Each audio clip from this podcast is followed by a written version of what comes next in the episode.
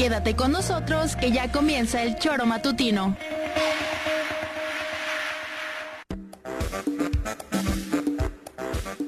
Porque somos quienes alegramos tus mañanas. Interactúa con nosotros y búscanos en nuestras redes sociales como El Choro Matutino. Sintonízanos desde nuestra página web www.elchoromatutino.com y llámanos a cabina al 777-311-6050. De lunes a viernes, de 7 a 9 de la mañana, por Radio Desafío y también por Irradia FM 103.7. Somos la mejor revista informativa del país. Somos... El Choro Matutino.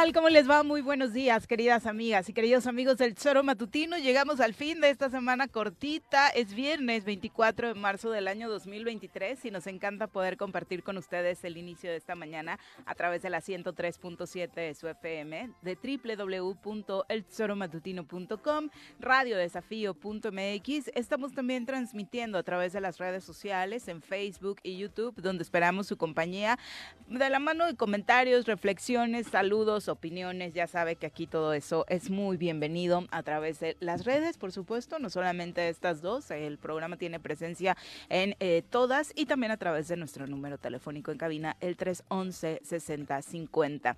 Bienvenidos sean y ojalá que nos puedan acompañar las siguientes dos horas de programa. Señora Rece, ¿cómo le va? Muy buenos días. ¿Qué pasó, señorita Arias? Buenos días. Viernes. ¿Qué tal? Buh, fundido. Sí, no, Sí. hoy no se te nota tanto, Pues fíjate, sí, como que hoy estoy- sí le avisaste a tu cara que no, traigo, no. lo reflejará fundido. tanto. Y tengo mala garganta. Uy, ya te tomaste algún medicamento. Pues él echa un... ¿Un shot? Sí, no, no, una cosa que compró Ah, ayer. creí que un shot de tequila o algo así. No, no. No, una... Ah, a cámara. ok. Se te escucha más sexy, ¿no? Más- sí, más como varonil, que- ¿no? Ándale, justo, Sí. justo así. Es Deberías lo, uni- es lo único que tengo ya varonil, cabrón. La voz, porque está la garganta jodida. Pepe, Bueno. ¿cómo te va? Muy buenos días. ¿Qué onda, Viri? Buenos días, buenos días, Juanjo. ¿Qué onda? Sí, yo coincido con Viri, ya no te ves mal. No, pero estoy. ¿Sí? ¿En serio? Estoy jodido. Bueno, buenos días también al auditorio, esperando que estén bien. Y este Mejor lunes, ánimo. como no hubo lunes, Claro, eso, la Digo, semana, semana, cortita, como no hubo lunes, que es el que te que es el motiva, mejor ¿no? día, pues mira, bueno, va. Bueno, sí hubo, pero no aquí, ¿no? No, no, no hubo.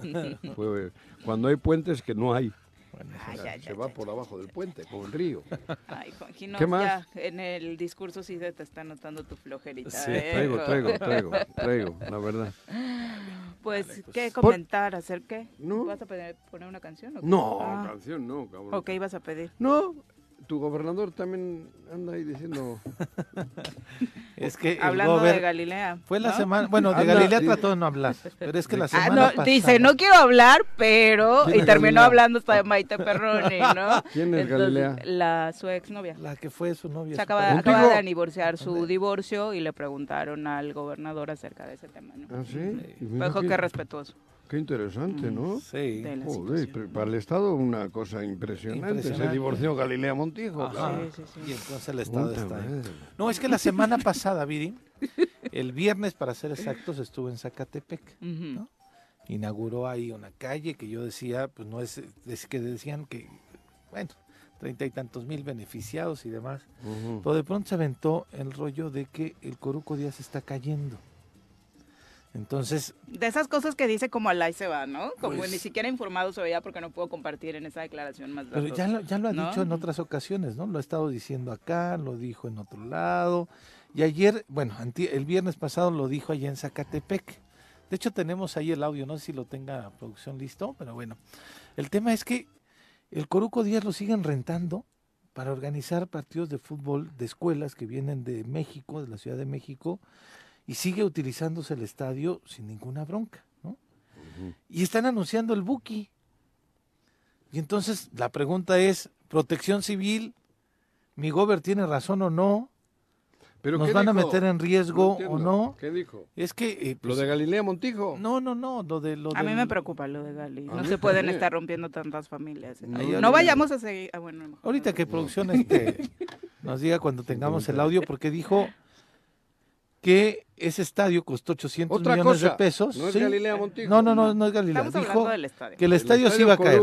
Sí. Está a punto de caerse. Está a punto de Que caer. se está cayendo. Que gastó 800 que gastó millones. 800 millones el gobierno anterior y que el diputado Agustín Alonso pide que haga obras como esas. Mejor, no, mejor hay que hacer otras obras. La pregunta es cuáles, dónde, en qué momento. Y dice además, ese estadio no cuesta 800 millones, cuesta 200. Yo sé, yo sé de eso, gobernador. Si ya, lo, ya lo tienes ahí, eh, ya está. Venga, pues vamos a escucharlo para que, para que no ande yo poniendo boca, eh, palabras eh, Despierta, este, Juanji, que mi gobierno haya dicho, ¿no? Entonces, imagínense, el hacer esta obra, ¿se acuerdan de la obra esta de Zacatepec? Que se está cayendo el estadio, que costó, costó 800 millones de pesos y es un robo lo que hizo el exgobernador y que están las denuncias ahí y el estadio se está cayendo. La verdad, entonces ese dinero lo hubiéramos ocupado para otras cosas, pero bueno, pues así son los gobiernos anteriores y, lamentablemente eso es lo que dijo un diputado que se llama Agustín Alonso, que quiere que hagamos esas obrotas y acaparar la lana y, como decimos vulgarmente en el barrio, chingándonos, ¿no? Y eso no lo vamos a hacer nunca, porque nosotros no somos así, igual que el exgobernador, que la verdad se me hace injusto que son 800 millones de pesos, ustedes con 800 millones de pesos, con 200, 300 millones de pesos haces un estadio. ¿Qué decías? Que rebuzna. ¿No? Te digo Este- que habla por hablar, o sea, sí es No, el, repetitivo, el burro pero rebuzna. Por eso. Y es un asunto no que hace porque no sabe hacer otra cosa. Y, y el discurso sigue siendo el mismo. O no sea- hay un aporte diferente. Incluso esta declaración, si me dices, fue la primera declaración que hizo eh, al tomar protesta y conocer el, estadio, se la crees, ¿no? No, pues entonces, la Porque no hay es- un aporte. Porque además yo decía, a ver, órale, vamos, mi gobierno, vamos, no hubiéramos hecho, el- no hubieran hecho el estadio, porque además, pues tal vez no es una obra social que necesitaba Morelos o demás, pero pues usted ponga el ejemplo, ¿no? Digo, ya en su quinto año, ¿qué obra puede hacer? Dígame cuántas canchas ha rehabilitado realmente. Apenas empezaron, ¿no? Con una de Temisco, ¿De qué obra? otra de ¿Canchas de Jutepec, qué? canchas de fútbol. Deporte- Al menos para que la gente, los jóvenes practiquen, Juanjo. No, pero a ver. Teníamos un equipo de fútbol ahí, se fue por algo, porque no lo apoyaban, era un equipo competitivo, llegó a una final, se fueron a Morelia, disputaron dos finales, ganaron una más, o sea, tres. Sea, no había pretextos como para correr al equipo que estaba acá. Eh, A ver, no hables de lo que él tenía que haber hecho. sí, Porque no ha hecho nada, güey. absolutamente O sea, desde nada. él ya no hablen. ¿no? pero además, Ah, o sea, él ayer menciona el Coruco. Yo Sí. creo que no se tenía que haber hecho ahí un estadio sí, de claro, fútbol. Yo tenía- eso sí digo. Y el proyecto lo dije original, siempre. el proyecto original era hacerlo por Tequesquitengo, Yo- cerca de la autopista, Ah, sí, un complejo muy grande. Ajá, exacto. Estaban Yo- contemplado un hotel, estaban Eso digo, contemplado yo creo que ese sí hubiese un Sí, proyecto más bien integral. para, porque hacer el Coruco allá donde está, me parece que está Complicado. complicado Sí. para traer fútbol de primera Sí, sí, división, sí. como las cosas como son. Pero el estadio está, Ocúpalo. ocúpalo, güey. ocúpalo. Y dices que viene el Buki. Viene el Buki y, Y- quieren traer a Julián también. ¿Quién es ese güey? Julián Álvarez. Ah, Viene cantante. la sí, sí, feria, sí. viene la feria. Ah. Otro, que el que viene a la feria, que además rompió este la taquilla, lo quieren traer también para allá, pero no digas que se está cayendo, Por porque pues, si no, entonces no vamos a ir a Y verlo. seguramente el evento de el Buki lo trae algún amigo de él. Lo trae un amigo de él, como trajeron a. Pues mucho a se especula que es el este- grupo del Güero Mercado Sí, que Bueno, está trayendo este tipo de No, no, que actividades está como bien, las de sí. Nodal, Pero ¿no? ¿cómo puede decir él que se está cayendo el estadio y quiere meter 20.000 personas, supongo. Exactamente, sí, yo creo Entonces, que sí. este es muy, es muy burro. Y además yo sé que están rentando el estadio y lo van a rentar en siguientes meses Para estos eventos eventos po- deportivos masivos. donde vienen escuelas, vienen niños, vienen familias. Entonces no puede decir esta O sea, tontería de que se está cayendo. ¿Cuándo es el Buki? El buque es en abril. En abril ya. Ajá. en O sea, tendrán que, ¿cómo se dice? Poner las- Apuntalar. apuntalar las tribunas y eso. Sí, todo, porque se está cayendo. Está cayendo. No, la última vez que vino el Buki quedó bastante desagradable la cancha, yo recuerdo. Ah, no, Pero- la- pero, pero la no cancha se se le la puso- tribuna. ¿Eh? ¿Se cayó la tribuna? No, no, no, o sea, es un maltrato, ahí sí, Ah, el claro, pero tener conciertos en los estadios. lo Y no digo que solo ¿para qué la suceda en el Coruco, sucede hasta en el Azteca, ¿no? No, o sea, claro. después de que viene el Super Bowl, después Pero en de el que vino Azteca Shakira, si le das en la madre, meses. Tienes un problema porque sí tienes un partido de fútbol dos el sábado, partidos, dos. equipos no hay profesionales. Pero nada. aquí no hay ¿no? pedo. Mm. Aquí yo, ¿sabes qué haría? Estoy seguro que ni Yo sembraría caña. Por lo menos le sacaría algo de ¿Le provecho, ¿Sacarías güey. qué? Le sembraría caña Al Al Coruco. al Coruco. Coruco, No sé, a la los cancha. igual Para que- para rinda ahí, algo, ¿no? cabrón. En, eso, en ese tiempo. No, eso no habíais sí, ido, ¿eh? no, no habían pensado yo que se Comunícame con la de Agricultura. No, y con Gonzalo Farfán. Gonzalo Farfán no es, Es el que cuide la tribuna. Es el encargado, sí. La de Agricultura, que es, eh, ¿cómo se llama la chica de Ay, no, Agricultura, no, cabrón? no. Mm, no. Híjole, Lorena, Bueno, ¿no? Lorena, Lorena, Lorena, Comunícame Lorena. con Lorena para decirle que aproveche el rectángulo de juego del Coruco para que meta caña. No, no, no estoy bromeando, joder. Comunícamela. Tuiteale. Tuiteale, tuiteale. 105 por 68 tiene la cancha de juego, bueno, más la, contracancha, y eso. La contracancha Ahí que te saca, cinco metros, seis te metros saca más. para 3-4 kilos de azúcar. Yo creo que sí. Rinde más que ahora, cabrón. Sí, tiene razón. Y luego comunícame con Gonzalo Farfán, que ese sí sabe de arquitectura. Sí. Puta. Un No te voy a, No, iba a decir una cosa sí. fea, pero mejor me abstengo.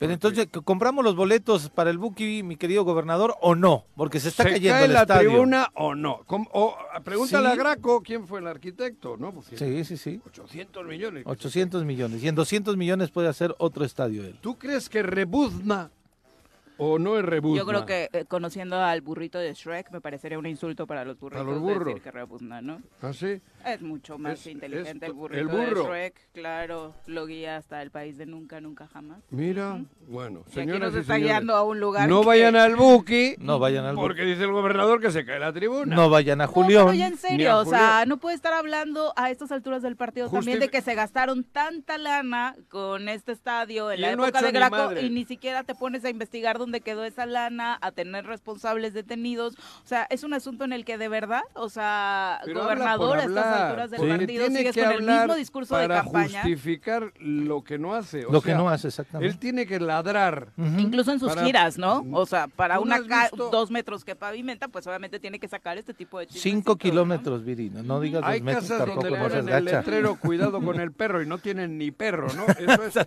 Esa es una tienda. ¿Eh? Esa es una tienda. En una tienda. Cuidado con el perro. Pues este de- ladra.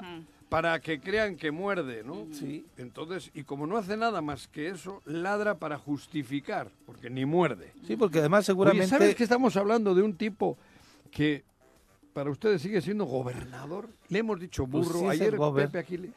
¿Sabes quién gobierna, güey? No, Bueno, parece no ya que el güero. ¿Eh? Parece ya que el güero mercado, ¿no? No, no, no. Me refiero a que A la calidad de persona. a la calidad, Ah, no. al personaje que hay, que ya, o sea, estás hablando de un tipo y ya no encuentras apelativos de lo, de, de lo peor para poder identificar con, no yo lo alcanza, acabo de, ¿no? de- de relacionar con un burro. Sí. No estoy de acuerdo. Otros, lo- no, y tú te has enojado porque crees que el burro, fíjate, crees que el burro es más inteligente que él, ¿no? El de Shrek. Más carismático. Sí. Hay un, hay un dicho que dice, no hablen mal del camello, ¿no? Uh, ese es otro. Ajá, digo, cuando quieres vender el camello y hablas mal de tu camello, pues el gobierno habla mal del el estadio caballo. y Se lo quiere llevar Andrés Manuel. El caballo, ¿no? del Ah, camello, sí, sí, el del es el camello. Caballo. bueno, El caballo, caballo. yo, recordaba que era el ¿no? camello, También. El pero dromedario, ¿no le dicen? sí, algo así, No, pero, En el fútbol, en el fútbol. pero El dromedario tiene dos. yo te pensaba invitar al Buki, Juanjo, discúlpame. No, yo No quiero voy. que te pase nada Uf, malo. Uf. No vas porque te No cae quiero mal el que te pase No, nada no, malo. no, no, imagínate que se me cae la tribuna. Se cae güey. el estadio, Puta, imagínate, cabrón. ¿no? Entonces está. Tiene que cancelar el evento. Sí, yo creo que sí, Protección Civil del Estado y de Zacatepec Sí. tendrían que empezar a cancelar Por ya las propias declaraciones. el ha evento, dicho el gobernador claro. que se está Se cayendo está el cayendo. Entonces el Buki, uy, Buki, lástima, no te vamos a ver. No. Bueno, únicamente que lo hagan fuera en la esplanada. Quizá podría Que ser. lo hagan fuera. Sí. No, pero igual se cae para allá. Exactamente. Igual la tribuna cae para Sí, la ese, esa es la bronca, está muy cerca ahí, entonces tendrán que buscar. Rebuzna, tal Viri, vez la arena rebuzna. Teques. Joder, que este tipo rebuzna. Pobrecito, burrito de Shrek. Tal vez la arena Teques, ahí no se cae, pero no la han Pero usado tampoco la- para no, nada. La hizo Graco, ¿no? Ah, sí, Sí. entonces tal vez hay algo, Sí, sí. una- bronca ahí, sí. Bueno. Exactamente, en Sí, fin. tampoco le gusta a Juanji por el estacionamiento, entonces Ah, sí, el estacionamiento, tienes que caminar Sí. mucho cabrón, es flojito el señor, entonces no. No Ahí te como para complacerlo. ¿Y luego qué pasó con una chica? ¿Se hizo la Uy, lipo? eso ¿Qué pasó? terrible. Sí, muy triste la historia que se da a conocer ayer en una clínica de Cuernavaca, donde según da a conocer el doctor Samper, titular de esta clínica Samper. estética, exactamente, muy conocido a nivel nacional en el ámbito de la cirugía estética. Sí, Ah, sí, es Sí, un sí, sí. personaje Ujú, conocido, ¿eh? sí, Mira, sí. doctor. Samper, eh, cuya plástico. clínica se encuentra aquí en Vista Hermosa, eh, justo Ah, en Reforma. Exactamente. Ah. Seguramente muchos de ustedes la ubican, donde hay una tienda de antigüedades con un elefantote. Enfrentito está por ahí la, la clínica ahí en Ah, Reforma, no.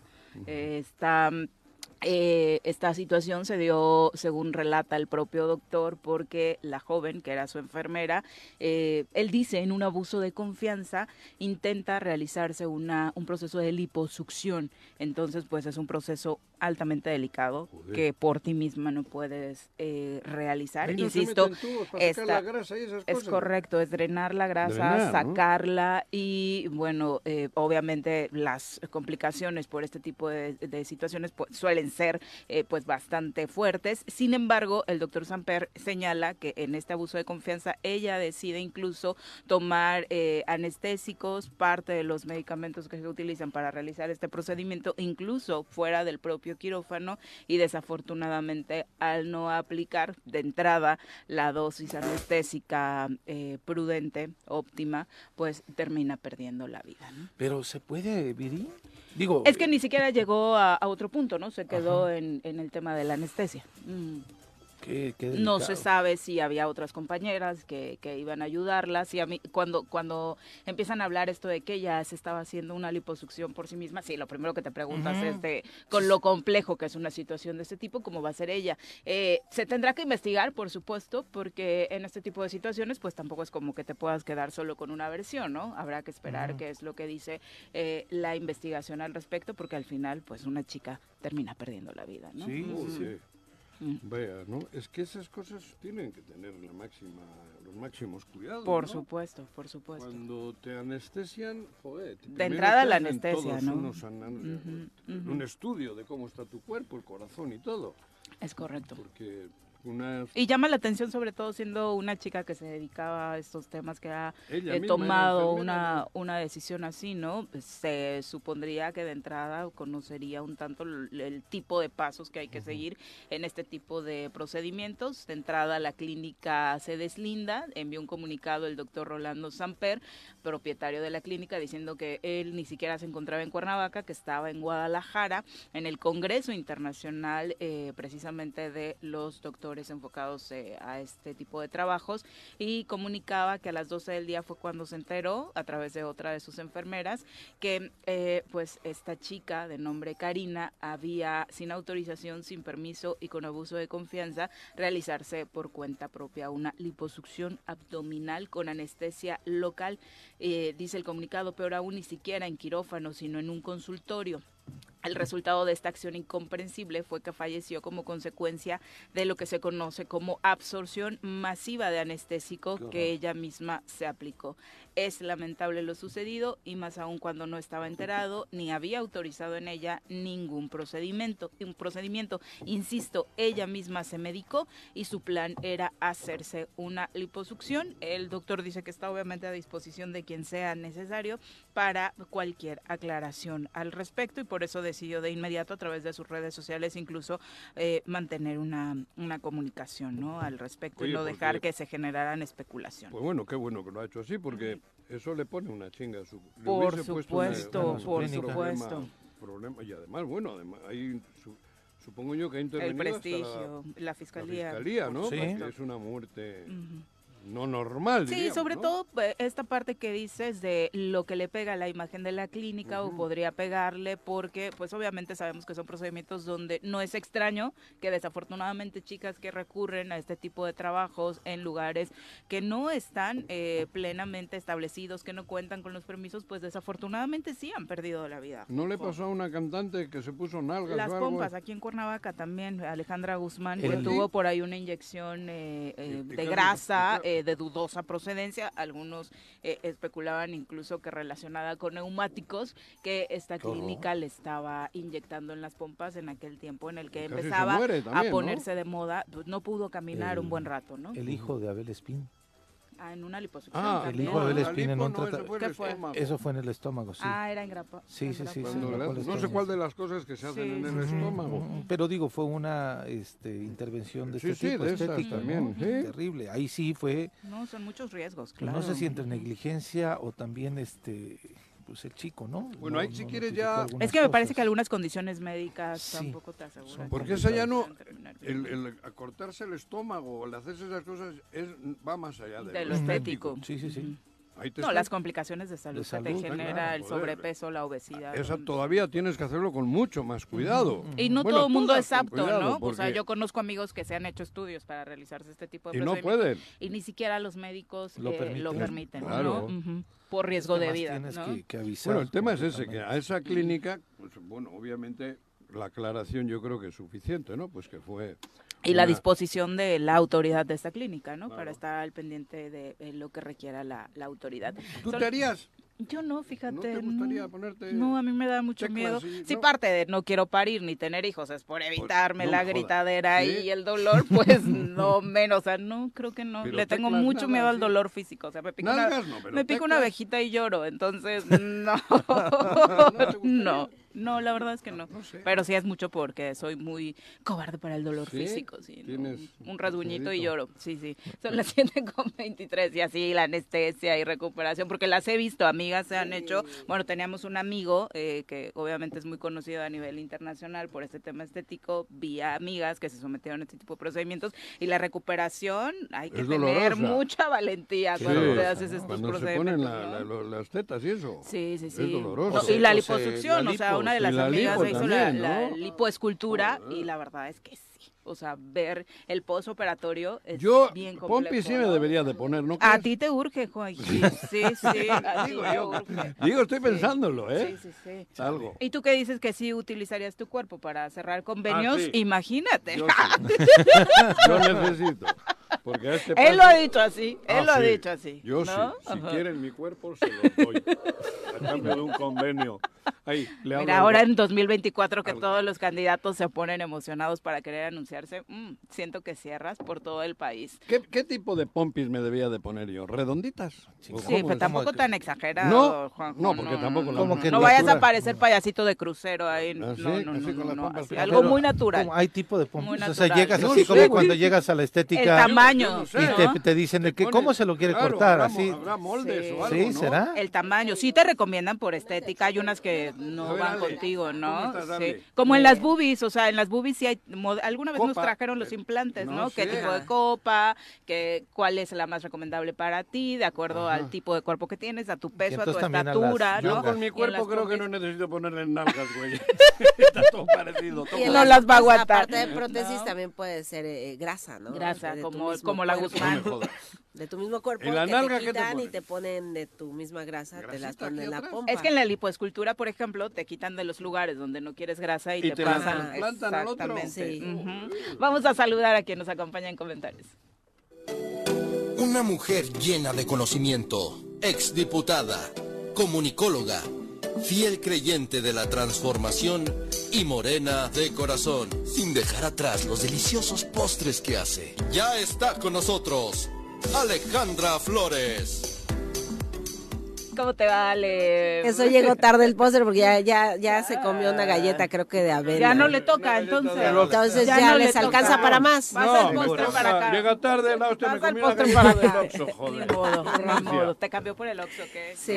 Qué. Que Sí, ahora sí que dejó un. Rolex por un Casio, Sí. casi, Ah. casi. Bienvenida, muy buena. Buenos días, buenos, Buenos días. días. Bien, bien, bien aquí. eh, ¿Vas a ir a ver al Buki? no. Ten cuidado que se cae el coruco. Sí, no, no, bueno, es mucho riesgo, ¿no? Mucho Yo- riesgo, hay que pensar muy bien. Este, quien vaya a ir, pues tomen sus precauciones. Sí. Estaría bien que se asegurara, ¿no? Sí. Sería un buen Con negocio el boleto también. que te vendan un seguro y que Sí, te pongan un casco. boleto con el seguro. Y que te den Entras un con casco, sí, claro. No, que te diga. Sí. Con un casco, las Casco. rutas de evacuación hay que Sí. ubicarlas. que las ubiquen bien, ¿no? Es- ¿Y es- qué te pareció la idea de sembrar chistoso. en el caña, Ah, en buena el idea. rectángulo de juego? Buena idea, pero yo creo que. ¿No te parece? Porque a ti se te ocurrió ahorita, ¿no?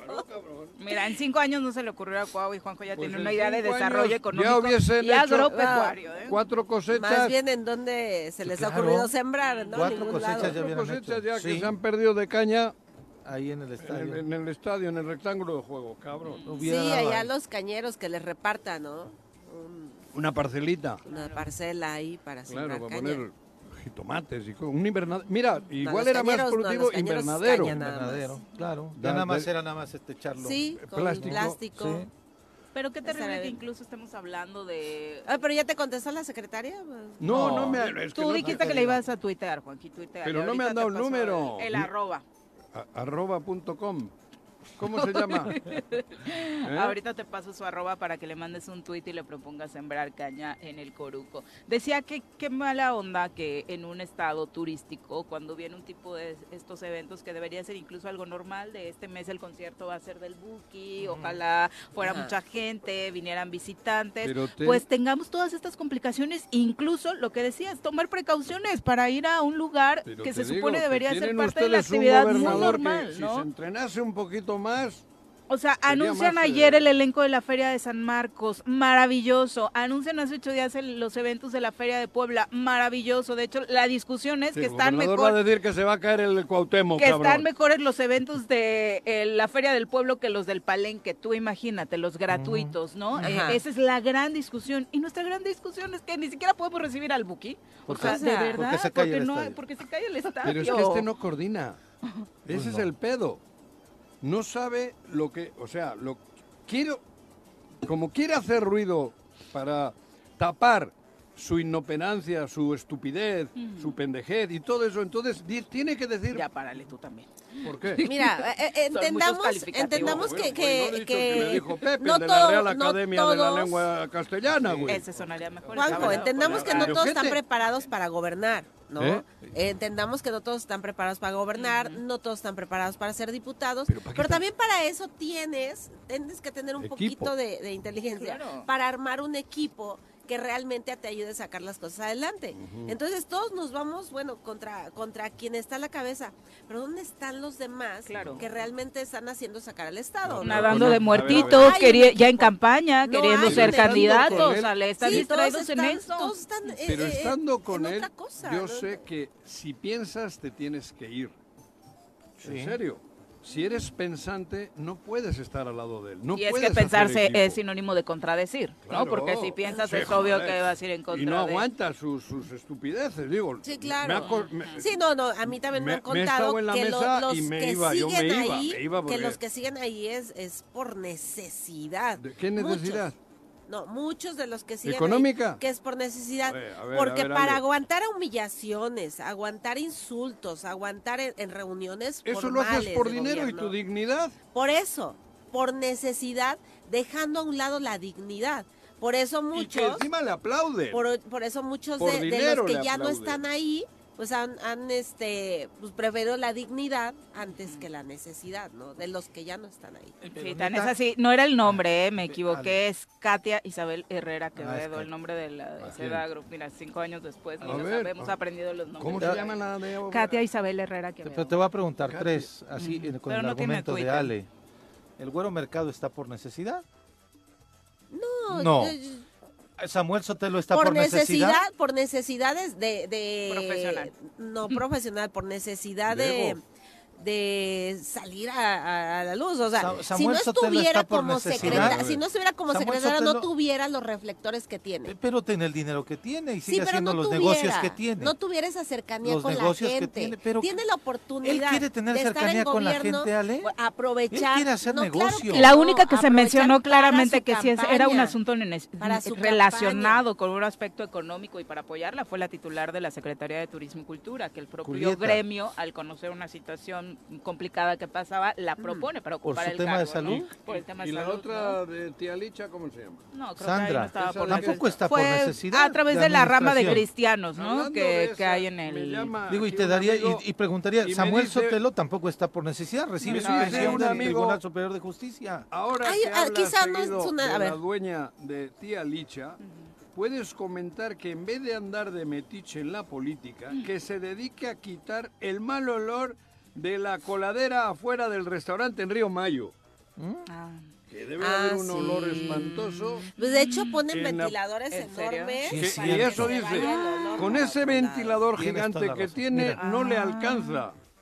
Debería de tapar esa coladera o con las influencias que se la, que se la tapen, sí. Con sus La coladera. La coladera. Sí, la coladera. Le dudó Juan Sí, es de que, como que te trabaste, quise ¿Sabes ayudarte a completar la la Tienes toda la razón. Tiene, no, yo, tiene mucho que no voy Yo a ese lugar, pero sí recuerdo que tienen un Sí, ventilador, un como Pero es ventilador para que se lleve el olor, no Sí. para que no haya olor. Se lo avientan los que están enfrente. A los del coffee. O sea que Sandra, de mi esperanza, Tuiteale también, tuiteale Ah, no también, tengo ya tienes dos datos. Pero regresando al tema de, de lo que debatíamos aquí con Pepe, quizá no es tanto muchos necesidad económica, por algunos puede ser. No estar muchos, por necesidad económica, Pero Ale. muchos puede ser Eso por, no necesi- por otro tipo de necesidades, ¿no? De Ah, bueno. De- de. Ah, sí, Ah, claro, bueno. también, Yo porque ahí... yo- porque yo te pregunto ahí. Digo, por todos los- dinero están, o sea, ¿eh? sí tiene Pero mucho, para chingarse muchos la lana. mucho Sí, y dinero, eso no pero ¿cuánto necesariamente es necesidad, es una están ambición haciendo más desmesurada, Es eso, es eso. Eso sí, todos. Podemos cambiar la, no la se sal- palabra, en lugar de Exacto. necesidad, ambición. Ambición, sí, por el tienen dinero razón. sí está. Porque además ninguno- Pero no por Por- necesidad. porque además ninguno tiene carrera política o carrera pública. Ya ninguno. Quizás Samuel, pero ya Samuel está jubilado. Y Samuel es el que recibe la mayor pensión. político, claro. ¿no? Y es el que más- el área recibe- judicial, más su sí, hermano, claro, y es el que ¿no? una pensión que se merece, ¿no? Porque por su trabajo, pero es la pensión más alta que tiene el Tribunal Superior de Justicia. Entonces tampoco tiene. Por eso no están por el sueldo, están por dinero. Por pero ambición. Por ambición. Muchos. Muchos, casi En fin, todos. Oye, eh, quería yo comentar que además creo que no pocos medios de Oye, ¿cómo harán comunicación con lo los tienen. cascos? ¿Cuántos? ¿20 ¿Cuáles mil cascos? Para ir al Coruco. Pues, podría el boleto También lo van a ver como negocio. Es ¿no? que estoy preocupado. Una factura por Ya cuántos estoy- millones de pesos en Ya casco. estoy ¿no? preocupado que, que Protección Civil qué va a decir. O sea, Protección Civil le va a decir al gobernador, gobernador, sí Cancelamos. se puede hacer el evento. O no. O no. O no. Y entonces el güero mercado, güey. la gente del güero mercado que está haciendo el concierto, entonces se va a enojar, ¿no? Claro. El peor promotor del evento Sí, es el es gobernador. gobernador. No, por eso. Pobre. Bueno, ¿qué más? ¿Qué ibas a decir? No, yo iba a No, comentar lo de. Tlalnepantla.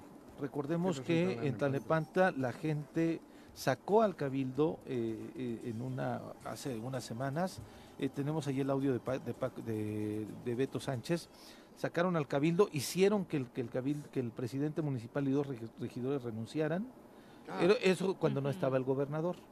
Regresó el gobernador, le preguntaron sobre el tema y el gobernador dijo, no, pues él ganó, él ganó las elecciones, él tiene que ser, vamos a ver qué onda. Pero evidentemente no sabía, como tampoco sabía cuántos muertos efectivamente había habido en Totolapan. Él dijo que eran cinco, el alcalde ayer siete. nos ratificó Siete. que eran siete. Pues bueno, eh, el gobernador vino el alcalde de puesto a reunirse con la Secretaría de Gobierno para pedir que él quiere seguir siendo alcalde y no hubo más salida. Ya tuvo, ya mandaron la terna al Congreso del Estado el día de ayer Sí. y así daba cuenta el, eh, el, eh, Beto Sánchez, que es parte de la mesa directiva. Son eh, obviamente eh, las personas es Luis Enrique Mendieta Pineda, María Antonia Ariza García y Eri Ever Vázquez Sánchez. No tenemos más referencia. Este es de Tetela del Volcán, perdón. Ah, sí, es de Tetela Volcán. Sí, yo dije Tlalnepantla, Tetela. perdón. No, este tela. Este tela del volcán están enviando la, la terna ya, la enviaron. Ayer daba cuenta sí el diputado Beto Sánchez de cómo recibieron eh, daba Esa la cuenta en manda el. Ejecutivo. Exactamente, sí, el Ejecutivo lo tiene que mandar. Es el procedimiento. obligación. Ujú. Escrito Signado por el gobernador constitucional del Estado Libre y Soberano de Morelos, Cuauhtémoc Blanco Bravo, por medio por del cual remite remite a este Congreso del Estado la terna para designar al presidente municipal del Ayuntamiento Constitucional de de Tetela del Volcán Morelos, misma que se encuentra conformada conformada por por Luis Enrique Mendieta Pineda, Pineda, María María Antonia Antonia Ariza, Ariza, Arisa Arisa García García y y Edir Eber Vázquez Vázquez Sánchez. Entonces, bueno, ¿y el Congreso cómo sabe a quién poner? El Congreso tiene que Tiene que elegir. analizarlos. Sí, tiene Claro, que analizar los perfiles. Digo, no, es una un volado, no ¿no? es una tómbola como Eso en te algún digo, ah. Sí, porque vienen, viene acompañado, ¿no? Los documentos con, obviamente, su acta de nacimiento, la copia de su Pero credencial de tendrán que elector entrevistarlos. y el, y el escrito para. Seguramente sí hacen ¿no? cuenta. ¿Cómo eh, se es una Saben, de, la Comisión de Gobernación y Gran Jurado. Pero no te tocó un procedimiento así, no. La nunca. verdad es que no. Pero supongo que los Sí, pero hay un procedimiento, seguramente la Comisión de Gobernación y Gran Jurado son los que revisan currículum, trayectoria. Mm. eh, que sean elegibles eh, y Sí, ya que se, cumplan con- ajá, se- con los requisitos se- de de ahí se toma la decisión, ¿no?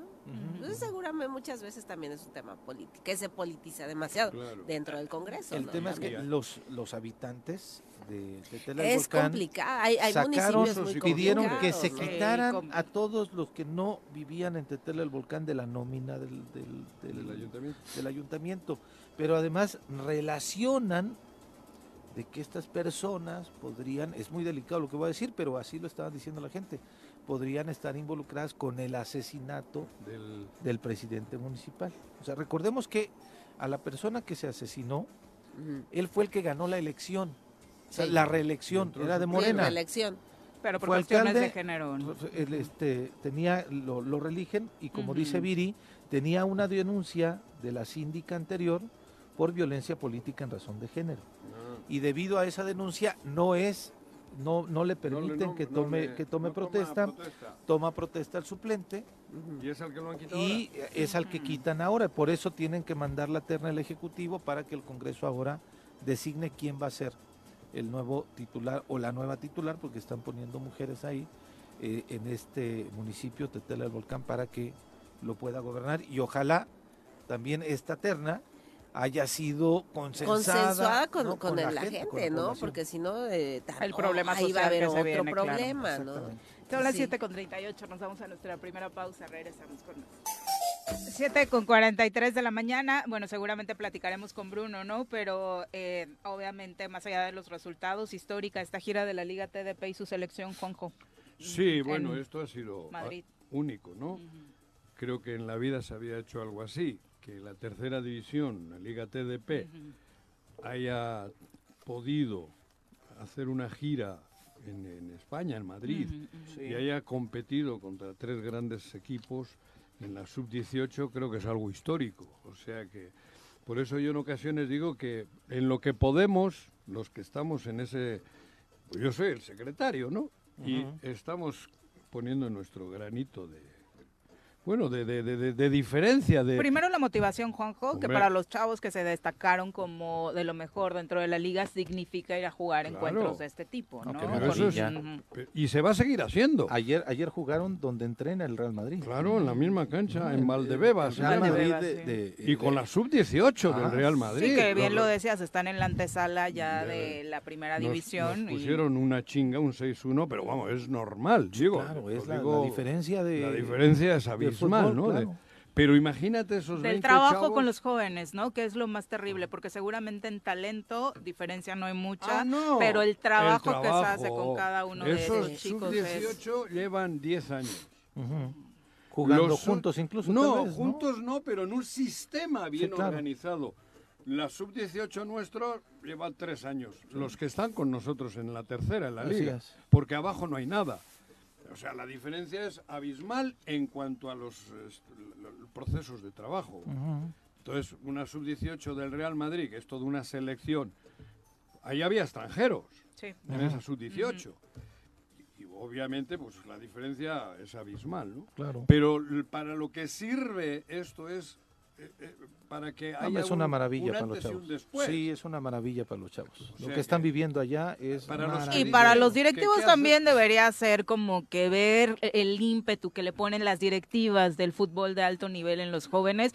No es de a gratis que estos equipos estén destacando siempre a nivel internacional, ¿no? O sea, y, y no es posible que sigamos teniendo directivos como Salinas Pliego que solo se enfoca en ofrecerles autos de último modelo al. Mazatlán si le ganan al Cruz Azul un No, partido. eso- Eso no puede ser ya el fútbol mexicano. No, y es, ayer la selección se vio mal. Sí, muy mal con Surinam. Digo, yo no la vi, no he visto el resumen. No. Pero, Sí, muchos lo justifican no en el primer partido de Coca y demás, ¿no? pero, el primer tiempo parecían ellos Brasil y... Dominaron. Y por eso... Dominaron. De hecho, un no autogol es el que destapa el Ándale. marcador, Bueno, ¿no? hubo jugadores que ni siquiera hicieron concentración y llegaron nada más al partido. ¿Los de ellos? O sea, que- no, de nosotros. Los No, bueno, seguramente Sí, estaban en alguna no campaña publicitaria, ¿no? Pero- Porque eso se dedican ya los jugadores de la nivel, selección. El nivel que tenemos es bajísimo, Sí. cada vez es menor, más bajo. Sí, el lo que sucedió en el Mundial no fue casualidad. Digo, tampoco, que ¿no? hay más en el extranjero, sí, claro. pero porque ya de todo el mundo están en Europa, ¿no? Entonces, hasta el más güey lo mandan para Pues es allá. que ya los jugadores de, de ese nivel ya son estrellas, ya no son jugadores, son estrellas. Pero ¿no? tienen una Que se sienten, Ah, no, los de acá. así Pero- no los de acá. Pero el fútbol es otra cosa. Sí. Te digo, yo lo digo con todo respeto para los que trabajamos en, el- en- en el- en México en el tema del fútbol. Pero mientras no hagamos las cosas distintas, los resultados van a seguir siendo los mismos. Y estoy Pésimos. contento porque la Liga TDP está por lo menos innovando y haciendo cosas diferentes. Y la prueba está ahí, que 20 chavitos mexicanos estuvieron 12 días en, en Europa, vieron las instalaciones, vieron cómo trabajan, vieron Sí. lo que es el verdadero fútbol y probablemente cuando vengan aquí irán Que para contando. muchos es, es un sueño, ¿no? Eh, el llegar a Europa. ¿no? Tuvieron que sacarse el pasaporte para empezar, el 80%. Sí, no, claro. no sabía lo que era un pasaporte. Oye, de, de entrada conocer todo lo que implica, si tu sueño es irte Sí. a Europa, ya tener una probadita de eso, me parece maravilloso, maravilla, ¿no? Y Sí, hay sí, Pues dentro de estos chavos que tienen 17 años, dentro de 4 o 5, alguno puede que sea ya jugador para irse a Europa. Y ya Ojalá. sabe lo que es ir a Europa. Ojalá. Digo, aunque parezca una pendejada. No, ¿eh? sí, pero ojalá. Fue un- toda una aventura el conseguir los pasaportes. Porque de los 20 Sí. chavos, No creo que solo había dos con pasaporte. ni siquiera estaba la preocupación de por No, medio de ellos no pasaporte, contemplado ¿no? el pasaporte en su vida. Y en, en- en un mes se tuvo que eh, hacer Tuvo que todo. hacer todo para Sí, que yo creo que estar también ahí. ahí, ahí hay mucho eh, tramitología. Yo creo que debería de haber algún espacio diferente para aquellas eh, personas que se van al extranjero para representar al país, ¿no? Y el tema de relaciones exteriores de repente Sí, es el- muy cerrado y muy cuadrado, Pero el ¿no? pasaporte es obligatorio. Sí, claro. Si el pasaporte Sí, no, ah, no, sí, sí, sí. Por eso debería de haber o, eh, algún área especial de, la rela- de la relación- de relaciones exteriores, para ese trámite para personas que lo necesitan Urgencias. para representar a nuestro país. Es decir, o sea, con gusto te lo damos, ¿no? Y debería de ser otro trámite, pero pues igual No es difícil, ¿eh? hacer el pasaporte. Sí, pero también es tiempo, es mucho el tiempo. problema es que muchos ni acta de nacimiento tenían. Ay, bueno, si están registrados en la Liga tenían en la mano, Ah, digo. No, no, Sí. no jodas, no. Ah. Que- Yo conozco a gente adulta que no tiene acta de nacimiento. Sí, no, claro. no, No, pero ellos tienen requisito para entrar a la, A la liga. Sí, sí, sí. No, que no tenían el papel. Tuvieron, digo, para sacar el pasaporte, pues tienes que. Esa acta de nacimiento actualizada. de cosas, ¿no? Desde Y muchos te enseña desde esos pequeños detalles, ¿no? Desde la Cultura, disciplina. es cultura. eh, me impactaba mucho algo que comentaba Santi Jiménez hace unos días, diciendo, obviamente me dieron los días de descanso en diciembre para estar con la familia en Navidad. Sentí que me cuidé más que nunca en este descanso. Llego y el entrenador me pega una regañada después de los exámenes físicos y yo, ¿por qué?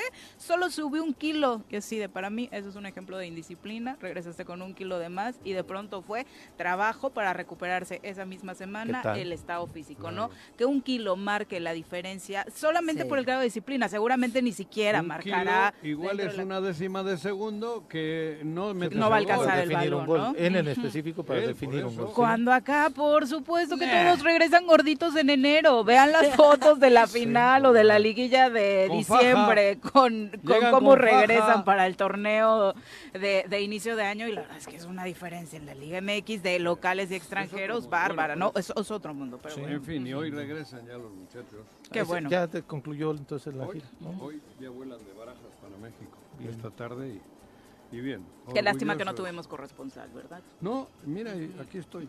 Tenía que haber estado allá. Sí, yo tenía que haber ido, pero bueno. Qué Cuestiones- gran responsabilidad la de. Juanjo de estar aquí. No, no, ¿Por no, salud no que fuiste? haber ido. Por cuestiones de salud. Sí. No, queremos que se nos quede por allá. Se quedó el verdad, boleto. ¿no? ¿Cómo crees? Así es, Juanji, de Me, me desperdiciado. hubiese, me hubiese gustado, pero... Bueno, saluditos del público. Nos manda un abrazo Chacho Matar, querido Chacho, un abrazo. Saludos, Chacho. Tlen dice, a mí me parece que todo lo que se está mencionando alrededor del caso de la enfermera que murió tiene cosas raras. Me parece que una enfermera conoce dosis. Eh, hay que esperar a conocer la versión de la familia y la dosis, versión cuerpo de las no. autoridades, ¿no?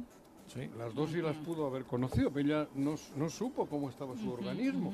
Claro. Sí, Ese claro. Pudo haber sucedido, aunque obviamente No la que autoridad tendrá que dar un veredicto, ¿no? Antes de anestesiar, yo que me han tocado dos o tres veces, tienen.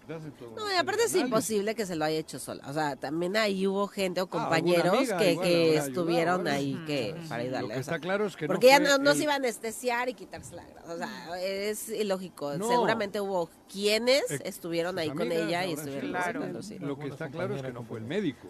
Sí, claro. Él No. no. No, aprovecharon su ausencia, según dice, su ¿no? ausencia, no sé, no sé si habrá otro médico o otra enfermera con ella, porque las enfermeras lo habrán visto tan fácil como habrán practicado esa cosa muchas veces, pero... Sí, se tiene que Sí, es algo muy ¿eh? Se serio. tiene que investigar a fondo. Sí, claro. Lalo Castillo, un abrazo hasta Cuautla, muchas querido Lalo, gracias un por abrazo. los saludos. Pati Delgado también nos desea excelente fin de semana y te manda saludos especialmente Saludos, a ti, Ale. Pati. Anayeli Rodríguez también, Ana, un Saludos, abrazo, gracias por Ana. estar al pendiente. Vicky Jarquín dice, ¿hoy de qué fue el pan, Ale? No hemos Todavía no lo he probado, probamos. pero ¿saben malo No nos quiere dar, Lo, hice en la noche Malísimo. y, Ah, y hice en la noche, le pongo la alarma de horneado y que me quedo dormida. ¿Cómo crees? Sí, ¿No viene quemadito? sí. A mí así me gusta. Le tuve que quitar ahí un pedacito. Sí. Pero lástima que no lo vas a probar, Juan José. No, sí, porque tú ya te comiste tú. Juanjo, Cambiaste eh, el Oxxo por Te el Oxxo. yo un saludo. Ayer fui al banco a hacer algunos trámites este y eh, de pronto pues me preguntaron dónde trabaja y me ah yo los escucho dice pero dígale al señor este que los deje hablar por favor 20 saludo. años escuchando el mismo comentario. un saludo para, para Diana que me atendió ayer muy amable ahí en, el- No me digas, en la sucursal de Plan de Ayala Me callo, muchas gracias Diana ya no hablo más. pero sí me dijo eso boté de la risa y Ay, dije no, por favor. No, por síganos no escuchando y acostúmbrese No, ya no hablo. 7 con 53, volvemos. 7 con 56 de la mañana, gracias por continuar con nosotros. Eh, vamos ahora a saludar con muchísimo gusto en cabina a Adolfo Ramírez, director del Museo de la Ciudad de Cuernavaca. Bienvenido, muy buenos días, Adolfo. ¿Qué tal? Muy buenos días. Oye, pues bienvenido.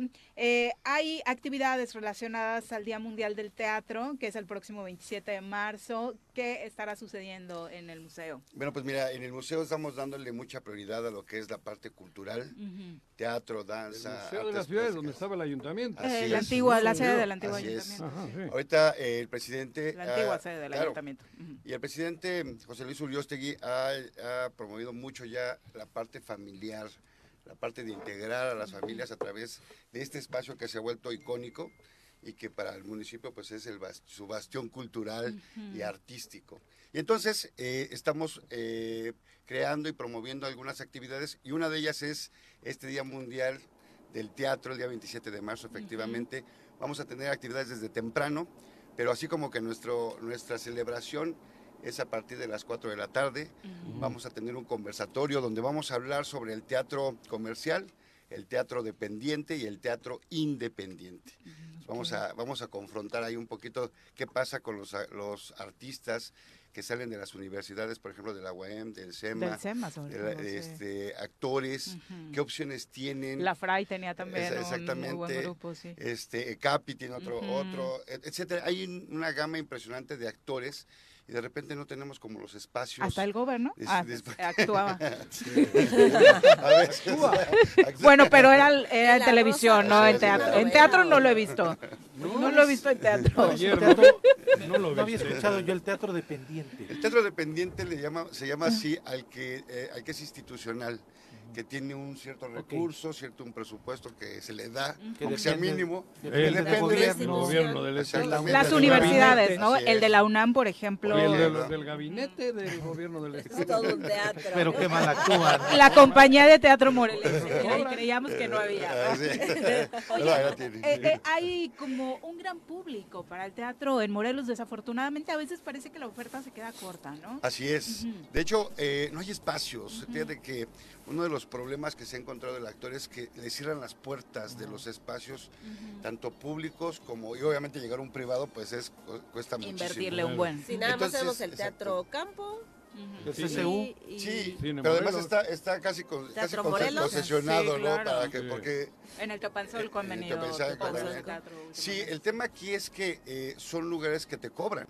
Claro, Entonces, para, para los actores locales, pues no hay espacio. no es opción. Entonces ahorita lo que estamos haciendo es darle apertura al Museo de la Ciudad y obviamente decirle a los actores y a todos los, los que tienen proyectos, adelante es un espacio que está abierto a la comunidad y obviamente para la comunidad artística de, de nuestro estado. ¿no? Y es parte de lo que veremos entonces Así es, en estas así es porque de hecho los que van a estar en este conversatorio está por ejemplo actores eh, y artistas que son de Morelos, está por ejemplo Adriana Ocampo, que es una chica que ha ganado incluso premios y que pues no se le conoce. No la se- difusión de su trabajo a nivel local incluso no es tan fuerte. Eh, tenemos, por ejemplo, a Esther Fernández, que es una actriz ya de muchísimo tiempo, que trabaja todo lo que es el teatro musical. Y, No, y- claro, sí, Esther.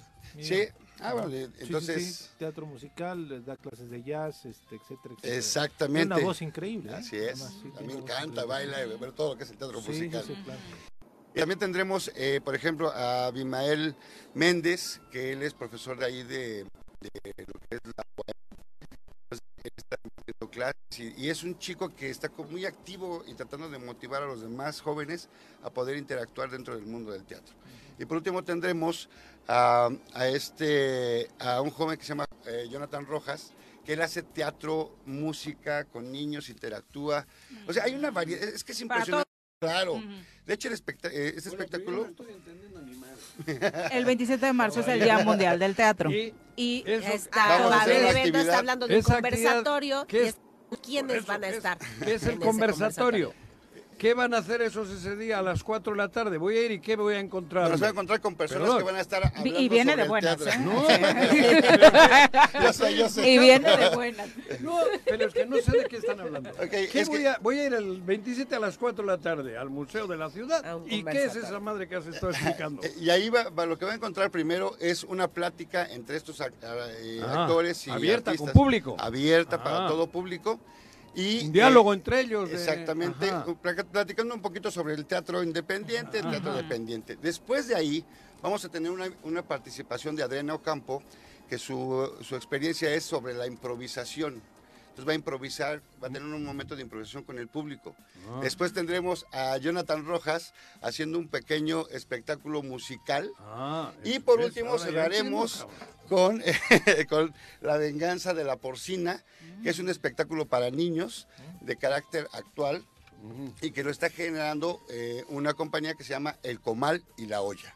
Entonces ellos son los que, eso, de eso se conforma nuestro evento del día, en celebración del Día Internacional del Teatro. El 27 Sí, que de tendremos, marzo. como decías, para todos los gustos, quienes quieran ir con los niños Así a es. esta presentación con la que cierras, también para quienes quieran disfrutar, incluso ser parte, ¿no? Porque supongo que eh, esta interacción eh, improvisada, pues Así te es. genera también como público una interacción muy fuerte. Y este espectáculo es, es para toda la familia. Pueden llevar a los niños, es un espectáculo para niños. Incluso el conversatorio también forma parte de.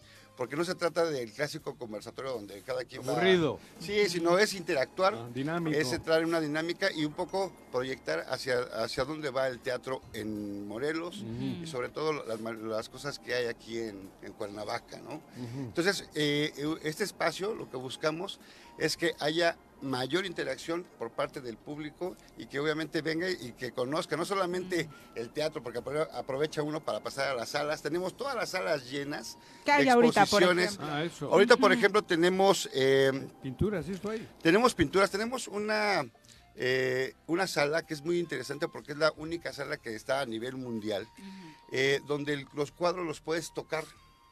Ok. Es- es- son pinturas donde puedes llegar a tocar y está hecha eh, de manera inclusiva, es decir, para la gente que tiene discapacidad, por ejemplo, visual, interesante. llegan y, y empiezan a tocar y es una, una obra, este, además son como cuatro salas las que tenemos eh, para ellos, pueden accesar a- en silla de ruedas, pueden venir en- acompañando, pero lo más importante es que se puede tocar.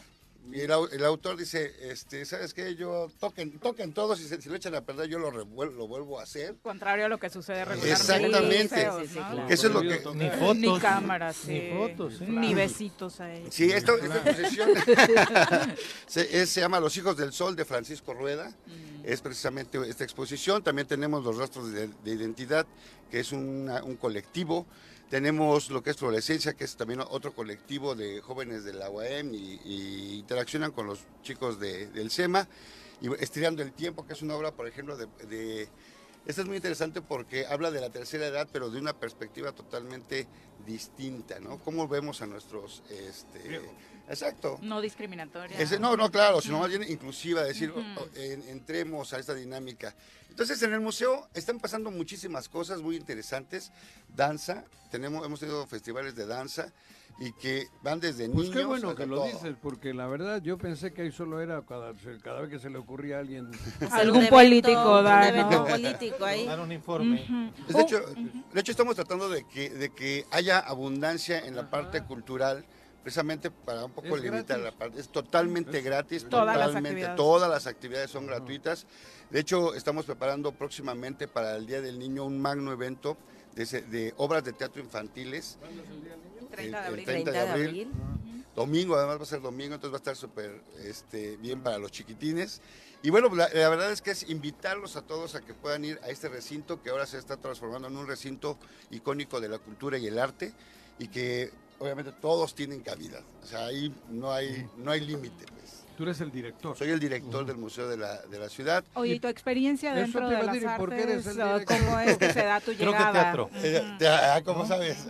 Ya un anillo. Ah, ah, bueno, Traes un anillo ahí. Sí, yo traigo anillo también, güey. Y Pero ve el Pero anillo. ese- Pero es de las caritas del De las teatro. caritas. Sí, mi desarrollo está, ha sido en el, en el teatro, en el ámbito teatral, en Ah. el ámbito dancístico. Y bueno, mi experiencia pues es de ya 30 años en, en el, en el arte escénico. Oye, pero actor en... Sí, sí, sí, Ajá. también, también. Me dedico hoy más a la cuestión de la producción y de la, de la dramaturgia. Un Sí, y es muy triste eso. que en Morelos no hay nada de apoyo, ¿verdad? Nada, es- nada, es nada la de apoyo triste. para, pero eso ni de, porque siempre nos gusta estar molestando, ¿ah? Pero, no, sí es muy triste que no hay ningún apoyo, digo, hay secretaría, está eh, el Museo de las Artes, que está al lado de, del Museo de la El Ciudad, ¿cómo SEMA. se llama? SEMA, El el SEMA, el Centro o sea, pero es, es de Yo gobierno y se el- cobra. El, el SEMA creo que tiene encargado de despacho, ¿eh? Ni siquiera tiene un titular. O sea, eh, cobran carísimo. El eh, Teopanzolco. es sí, El recinto parece ser que de pero, pero no hay para, o sea, para resaltar eh, eh, Ay, la a los artistas en Morelos. esta, nuestra amiga. ¿cómo Caletti. Caletti. Ale Caletti. ¿Quién es Ale Caletti? Ah, ven de aquí. ópera, ¿o Angélica Ah, Jaramillo también. Pero. Ale Caletti también, También. afortunadamente. ¿Y Ale Caletti? Sí, Mira. buenísima. Sí, son de las artistas que también han estado en el museo y que de alguna manera son, pues están siendo representantes y están em- empujando su No, carrera. y ese impulso a las nuevas Así es, generaciones, así es- es. por ahí tendría que ser el camino, ¿no? ¿no? Y de aquí se tienen que ir a otros lados, porque aquí Pues lo que pasa es que no se ha dado esa, esa apertura ni la difusión y seguimos pensando que el arte tiene que ser eh, sometido solamente a dar migajas, ¿no? Cuando realmente Sí. hay producciones y hay actores muy buenos. Tenemos Sí. aquí en Morelos muchos eh, alumnos o, o representantes de las artes que están ganando premios y nadie lo sabe. Nadie lo sabe, entonces, nadie lo- entonces Bueno, la idea es darles un espacio. tú dime, yo no sé, he ido al teatro aquí una vez. Cabrón, dos. Con producciones locales. No. ¿Qué? En la vida, cabrón. ¿Qué- ¿En qué ánimo está aquí ir al teatro? Digo, por ejemplo, yo, yo no sé, no se te ocurre ir al... Porque no hay, quiero decir. Sí, y y Eso, ¿por qué no hay, Digo, Juanjo? yo Porque no sé, yo sí creo que hay mucha gente, y lo vemos, creo que en redes sociales, de mucha gente teniendo que optar por la Ciudad de México Sí. para Sí, claro. encontrar Si Sí, he ido teatro, tres veces, ¿no? yo a México he ido siete, Sí, claro. ocho. Claro. Pero aquí Sí. no está, el viernes Así es. no, es opción, cultura, ¿no? no está la opción de No ir hay. al teatro, güey. Sí, porque- no. es que no hay, es, no es hay. correcto. Pero imagínate un pueblo, una ciudad, un, un- una- un mundo como el nuestro que no tenga en el teatro. Sí, pero de pronto despectivamente es de no les gusta el arte, ¿no? Y no es cierto, Así es. ¿no? No, No hay pero opciones. Para que te guste tiene que haber. Por supuesto. Claro. Sí, porque si no, ¿cómo, cómo lo puedes ¿Qué apreciar? estás haciendo Claro. para, Exacto. para involucrar a la, La gente, falta, no? la falta de este- foros, ¿no? El CCU es el único eh, apto para ¿Cuál? teatro.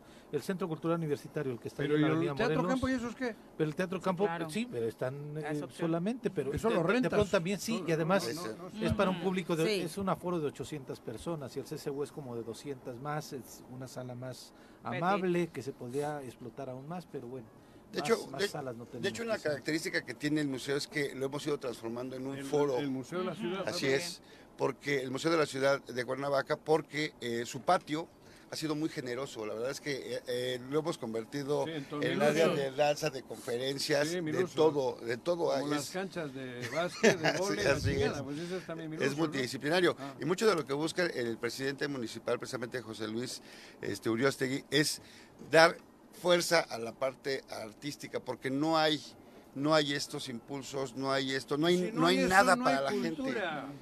No, no solamente cultura, en una sociedad tan Digo. complicada y que no hay un momento de distracción, Sí.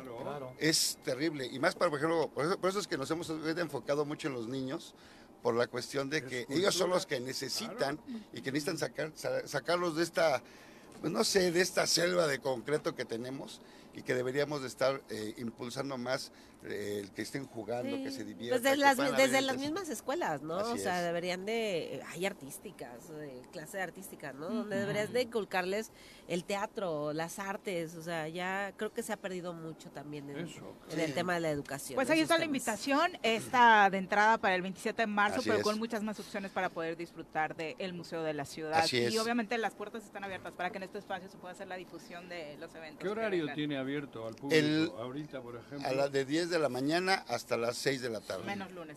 ¿no? Menos los lunes, no, no, porque este, Los museos cuando no abren Se, los se- Los lunes. se hace la talacha. No ponen ni las gallinas. pero, es el lunes, el, pero el lunes 27 lo vamos a abrir porque es un día muy Ah, importante para, Sí. 27, exactamente, esta para esta actividad. Entonces no hay pretexto de no ir. Así que están cordialmente invitados. Vayan al museo, vean teatro y sobre todo diviértanse. Gracias. Gracias. Buenos días. Buenos días. Son las 8 con 10, vamos a pausa, volvemos con más. 8 con 14 de la mañana, gracias por continuar con nosotros. Vamos a saludar rápidamente a través de la línea telefónica a Griselda Hurtado, eh, quien asumió por segundo año la presidencia de la Cámara Nacional de la Industria de Restaurantes y Alimentos Condimentados. ¿Cómo se llama por sus siglas, Juanji? ¿Esa madre? No sé, güey. Canirac. Sí. Ay, Dios mío, no te vuelvo a invitar a presentar a, a nadie. ¿Cómo te va, Gris? Buenos días. Hola, buenos días a todos ahí en cabina para que me ahorre los nombres y aproveche el tiempo, ¿no? Exacto. Y que envíes un mensaje ahora con este nuevo periodo en el que estás encabezando. ¿Qué, para- Juanji? ¿Eh? ¿Qué está encabezando? Cani. Eres la presidenta de Cani, cariñosamente. Canirac, Ah, Canirac. Ándale. la Cámara Oye, pero- de la Industria Restaurantera, la mejor cámara. ¿Y, y desde cuándo? La cámara que genera Sí. toda la economía de este estado, ¿eh? Porque el sector restaurantero es sumamente importante en la economía de todo el país. Es un motor. sin Gris. Bien, muy orgullosa de Sí, tu sí, gremio, eh. Gris. Oye, Gris, ¿cuánto, ¿cuánto es el periodo que en, en el que duran cuando los eligen? ¿Es un año, dos años? Es cada año y tenemos derecho a estar tres años. Bueno, eh, el Dos es- reelecciones. Ajá. Ajá, reelecciones. Ujú. Que regularmente se ha venido dando. Me, me ¿no? parece que tu gremio está muy contento con tu labor. Sí, eh, yo muy agradecida también por ese, a ese, pues ese cariño, ¿no? Que hemos enlazado el sector gastronómico. Y bueno, yo creo que el trabajo es el que habla, ¿no? De la fortaleza de esta cámara, ¿no? Y mi fortaleza con ellos. Y sobre todo porque no se ha reducido a un trabajo local, a un trabajo con el empresariado morelense, sino que también parte del trabajo que ha distinguido este año en el que has estado al frente son los lazos que se han tendido con otros estados. Así es, realmente el Festival Sabor en Morelos es un, una plataforma para seguir creciendo y sobre todo la plataforma para ir a promover el Estado gastronómicamente y turísticamente, culturalmente, hacia otros estados, no sobre todo del centro del país. ¿Cuál es tu proyecto, Gris? en este nuevo Eh, periodo? mi or- es fortalecer más el Festival Sabores Morelos. Eh, nuestro reto es que se convierta en un pequeño Cervantino como es el Cervantino de Guanajuato, hacerlo más cultural. Y bueno, la verdad nos ha ido muy bien en, en estas dos ediciones que yo he estado al frente. Y bueno, esta tercera, este, vamos para hacerlo más grande. Vi, eh, vi el otro ¿Sí? día que incluso ya está etiquetado un buen recurso. Desde el Congreso, bueno, desde el presupuesto Ujú. este, creo que ahora va a haber incluso mayor eh, posibilidad, ¿no? Económica para consolidarlo y crecer como quieres, ¿no? Exactamente, el diputado Ah, Ángel Ángel, que sí. lleva la Comisión de Turismo, ha sido un aliado muy fuerte eh, para el festival y sobre todo por recordar y darle su lugar de que él fue el principal creador de este Pionero, evento, ¿no? fue el pionero, ¿no? En- Exactamente. Sí, recuerdo. Ah, oye, aunque muchos dicen que todos son parte ¿eh? y no han hecho nada. Ándale. Ya, ya la medallita se la cuelgan bastante, Todos. sobre todo políticos, ¿no? Cuando al inicio Sí. recordamos ni siquiera querían apoyar. Exactamente. Oye, Gris. Pero bueno, muy contenta. Viene un año que afortunadamente ya no estamos en pandemia, ya no tenemos restricciones. Eh, me parece que pintará mucho mejor para todo el sector turístico. Bueno, tú lo has dicho, no hay, eh, ya no tenemos la pandemia, pero tenemos una inflación súper alta, tenemos un Congreso y un gobierno con muchos conflictos, tenemos también el conflicto de agua, eh, realmente el Estado, pues, estamos viviendo en conflicto todos los días, ¿no? Los cierres. ¿Tú crees? Etcétera, eso nos afecta mucho. Particularmente en Cuernavaca, estos conflictos por el agua, ¿se han dejado eh, pérdidas económicas significativas al sector, Gris? Sí, hasta tenemos que cerrar horas para que lleguen las pipas de agua, porque somos tantos los que estamos pidiendo las pipas que tampoco hay suficientes en, en el estado, bueno, en Cuernavaca, ¿no? Sí, las pérdidas se pueden decir que a veces son hasta el 50%, y bueno, y genera un, un gasto extra que nosotros no lo tenemos contemplado, ¿no? Hay restaurantes que gastan desde 20 mil a 30 mil pesos al mes de puras pipas de agua. Wow. Bueno, sí, es un gasto, por supuesto, que de entrada no tendría por qué ser contemplado si el, eh, sistema de agua funcionara al 100. Esto que mencionas de la inflación ha hecho que los precios en sus restaurantes estén aumentando eh, de forma significativa. Eh, regularmente en restaurantes los, los precios los subimos cada año y la verdad somos tan importante como sector que hemos tratado de seguir haciendo exactamente esa línea como siempre hemos trabajado, ¿no? Que cada año se aumenten los precios.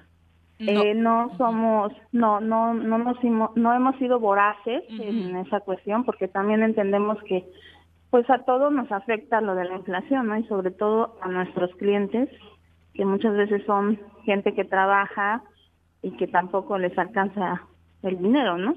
Exactamente. La pandemia estuvo marcada, Gris, por un alto nivel de desempleo y el sector que representas no fue la excepción. En este momento, ¿cómo están en ese sentido? Nosotros seguimos con ese tema de que no hay trabajadores, porque empleo sí hay, lo que no tenemos es mano de obra, pero bueno, eso la verdad como sector empresarial y espero no herir ¿cómo se dice? Susceptibilidades. Eh, nosotros hemos llegado a la conclusión que nos afectan mucho los programas federales, como son los jóvenes de- construyendo. Este, nos ha pegado muchísimo porque ahora los jóvenes con no sé cuánto les dan, me parece tres mil pesos, con eso se conforman. Pero bueno, también es un, un reflejo de lo que fue la pandemia, ¿no? De que también hay muchísima depresión en la ciudadanía. Sí, sin duda, pero esto Tristeza. particularmente del empleo, eh, Gris, está aterrizado en que ustedes tienen ofertas de empleo y de pronto eh, los jóvenes, particularmente que era un sector que eh, eh, recurría a estas ofertas, ¿no está haciéndolo ya? ya no lo está haciendo eh, y también otra cosa se están yendo a otros estados donde también los sueldos pues posiblemente son más altos no pero nosotros hemos he- hecho un estudio y sí lo atribuimos lo atribuimos a este a estos programas federales. Oye, decías, notas eh, como restaurantera y por lo que te dicen otros integrantes del gremio, una ciudad, un estado deprimido. Bueno, yo misma estoy deprimida, ¿no? Cuando sales a la calle y ves las banquetas así, la ciudad llena de grafitis, eh, todos los días hay cierres de calle, entonces dices, ¿qué más? ¿Qué más? Y tú abres tus puertas para que tengas este, ese día liquidez. Y porque así es, o sea, no es un estado o una ciudad donde la economía esté bien. Sin Eso duda. es una realidad. No, por supuesto que el Estado está para, para deprimirse aquí. O- eh, hola. Luego, Juanjo, que te pase el contacto de su terapeuta. Hoy una pregunta, regresando al tema que comentabas que les han afectado también los programas federales de jóvenes construyendo el futuro. ¿No se supone que también fue creado para que sí en una parte apoyar a los jóvenes, pero también apoyar a, a- a los empresarios de que de cierta manera se puedan capacitar, ¿no? Eh, en, en este caso, bueno, en los restaurantes y se les paga, ¿no? Eh, el que les paga es el gobierno, pero están laborando y capacitándose a la vez con, con ustedes, con los empresarios. Eh, efectivamente, así fue creado, pero también usted debería, no sé si has leído o escuchado las noticias de que hay mucho, este, mafia. se desvía, se desvía el recurso. hay mafia. Entonces, exactamente. Pero eso Entonces no hay es que culpa ser claros, y hay que decirlo. Ajá. Sí. Sí, es lo que es lo que siempre decimos, ¿no? El programa creo que tiene un buen objetivo. El programa pero más bien obliga se a que los que cobran estén activos. Claro. Tienen que estar. Sí. O sea, y, y no es que ustedes han cobran en intentado entrar a este programa, o sea, ustedes como Canirac eh, que hayan intentado y que no- no Definitivamente hayan- nosotros no no es decisión de cada empresario Claro. si entra, ¿no? Ajá. Como cámara yo no puedo, no se puede obligar. Sí, es claro. cada quien, pero pero sí para nosotros nos cuesta aceptar ese programa. Gris, pues muchas gracias y muchas felicidades por este nuevo Sí, periodo. Oye, para nombrarte hubo Sí. un evento para la, la reelección. Se reunió el- los socios y... No, no, no, no te invité, ¿verdad? No, no es Se cierto. va, que- se va Este, otra vez. Anda de un sentido cuando no, No, lo invitan. con ella eventos. nunca. Ella sí me ha invitado. Siempre. No, eh, fue muy este fue muy privado, Ah, este, realmente fue solo Entre ustedes, ¿no? Se Ajá. hizo todo, se hizo todo el procedimiento de votar de los restauranteros, Sí. mandan su voto Ah. y la verdad fue muy privado, como sabrás, eh, mandaron al vicepresidente nacional y solo fue para el consejo. Espero pronto hacer una fiesta. Eso. Y lo invitas, porfa. Sí. Regularmente no pido esto, pero la depresión a él le pega Y cuando no lo invitan. no me pongas en la mesa al lado del baño, cabrón. Ok. No, ya. ¿Te acuerdas? Demasiado requisito. Muchas gracias, Oye, Gris, y lo felicidades. importante es que estén ahí. Claro. No al lado del baño, pero que sentados. estén. Gracias, Gris, éxito. Hasta luego. Felicidades. Buen día. Gracias, Felicidades. Juanjo. Muchas gracias. Bye. Son las 8.24. Vamos a saludar ahora con muchísimo gusto en cabina a Jutsui Cruz Ávila, integrante de Acciona, Transformando Caminos ah, para Ser y Hacer, eh, que nos traes una invitación, Jutsui. Cuéntanos, bienvenida. Así es, muchísimas gracias Hola, por la buen día. invitación. Buen día, a todos. Hutsui. Hutsui. Hutsui. Hutsui. Así es. Eh, sí, muchas gracias por, por el espacio. La verdad es que estamos acá muy gustosas. Eh, queremos invitarles a un conversatorio que se va a desarrollar el día lunes 27 en el Museo de Arte Contemporáneo. Museo Morelense de Arte Contemporáneo Juan Ya Soriano. sabes que es un conversatorio. Ahora ya sé. Ya. Sí. Hoy es la palabra que aprendió. ¿Ah, sí? Sí. Ah, muy bien. A ver, explica. Ah, no. No, no es cierto. Pelea, cabrón. Mira, me agarró. Me, me agarró, ¿eh? Recordó su infancia cuando el profesor Pinedo lo golpeaba por no saber las tablas de multiplicar. En el Soriano, entonces. En el Soriano es a partir de las 10 de la mañana en la página de Acción, en el en página de Facebook que es Acciona México, está el enlace para el registro. ¿Qué es Acción a México? Acciona es una organización de la sociedad civil. Llevamos 13 años trabajando ya aquí en el estado de Morelos, 13 años constituida. Hemos también tenido trabajo en eh, Guerrero, algunas Pininitos en Puebla, ¿no? Pero básicamente estamos instaladas aquí en la ciudad. Nace como una organización que se mueve en comunidades y eh, a partir del 2008, nuestra, una de las poblaciones más importantes ha sido mujeres y jóvenes. 2008 con toda la creciente eh, estigmatización a la población juvenil y bueno, la guerra contra el narco, la exacerbación de la violencia, empezamos a movernos un poco más a zonas conurbadas. Eh, y bueno, a partir de ahí y de los ejercicios que hemos tenido, hemos empezado procesos de eh, reconocimiento y de difusión de los derechos de las mujeres en todos los sentidos. Y uno de ellos, que es precisamente el objetivo del observatorio, es hacerlo en el marco de los derechos político-electorales de las mujeres, ¿no? Sabemos que hay una infinidad de reformas que se han hecho para generar paridad a lo largo de los últimos años, sobre todo. Sin embargo, es importante que las mujeres nos apropiemos de esos espacios y de ese ejercicio, ¿no? Eh, fue curioso que la legislatura pasada, al menos en el estado de Morelos, hubo una más arriba del 50% de mujeres que eran legisladoras. Ahí está. más allá de la de las condiciones digamos de, de partidarias y demás que cada quien tendrá eh, sus propias preferencias la realidad es que no se vio reflejado en la legislación el apoyo a eh, leyes o, o la apuesta de las mujeres en unidad, independientemente de los partidos para sacar ciertas iniciativas, ¿no? Que favorecieran a, a la población que representan. Perdón, Ale, pero hubo hasta la aberración de que Zapotitla. era un hombre Sí, de acusado de, de- violación de género. que presidía la comisión de género. Detenido Sí, ya, sí. ya detenido afortunadamente. pero Era el presidente el la De- de eh, al final, sí. Eh, pasa- pasaron por tres. Pero bueno, quedó- perdón por interrumpir. No, no, no, y justamente ese es el, el tema, ¿no? O sea, a pesar de que hay una representación em, de paridad, ¿no? De este 50% mayoritaria, o mayoritaria, mayoritaria. no hay una representación simbólica de lo que significa que las mujeres estemos en esos espacios. Y este conversatorio tiene la intención justamente de reunir a varias mujeres de diferentes espacios.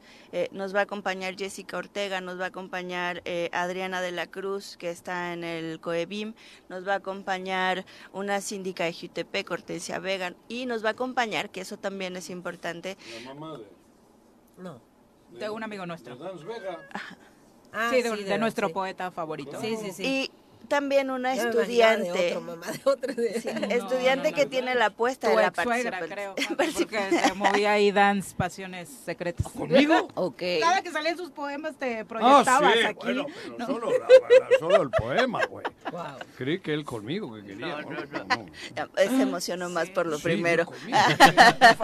Sí.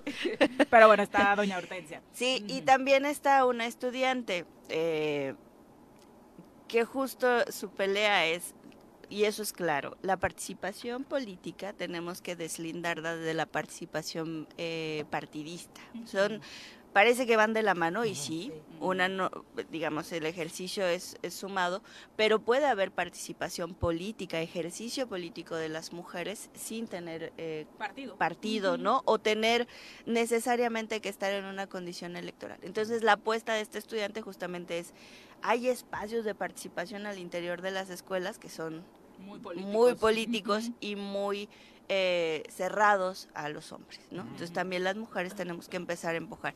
El conversatorio se llama Mujeres en el Espacio Público, apuntes colectivos de su participación, y la narrativa eh, que, que queremos plantear y que queremos discutir, conversar justamente, es cómo han ido avanzando los procesos, hasta dónde tenemos eh, ya logrado, qué es lo que falta, cuáles son los retos que hay que saltar y cómo obligamos eh, a todas y a todos a reconocer que tenemos derechos. digo yo eh, al inicio de la legislatura anterior yo presenté un punto de acuerdo y quizá de ahí se vinieron muchos problemas no con el ejecutivo donde eh, pedía un juicio político al gobernador del estado precisamente porque la ley si te establece que tienes que tener el 50% de participación de mujeres en, en la- el gabinete y no tenía ese porcentaje, ¿no? Eh, tenía creo que a una, ¿no? A una mujer en... Margarita A la González Araya. Cecilia, ¿no? Dos. Dos. Yo creo que dos, sí. Dos. Este, y por eso eh, presenté el punto de acuerdo para que se iniciara un juicio político, ¿no? Porque era causa de juicio político. Ah, de ahí ya no se avanzó en mucho, precisamente eh, no tanto por el tema de ser mujeres, sino por el tema de, de intereses políticos partidarios. Y no significa que por el hecho de que haya una mayoría de mujeres, eh, ya sea en el gabinete, eh, ya sea en el Congreso, ya sea en el Cabildo, pues no significa que, eh, que eso vaya a dar resultados a favor de las mujeres, ¿no? Entonces, sí se ha trabajado mucho. ¿Por qué? Porque la mayoría, fue mayoría de mujeres, porque precisamente la ley lo establecía, lo defendió el INPEPAC, para que la- entraran las pluris, porque las, la mayoría de las Sí. mujeres que entraron fueron pluris. Y eso fue por lo que se peleó.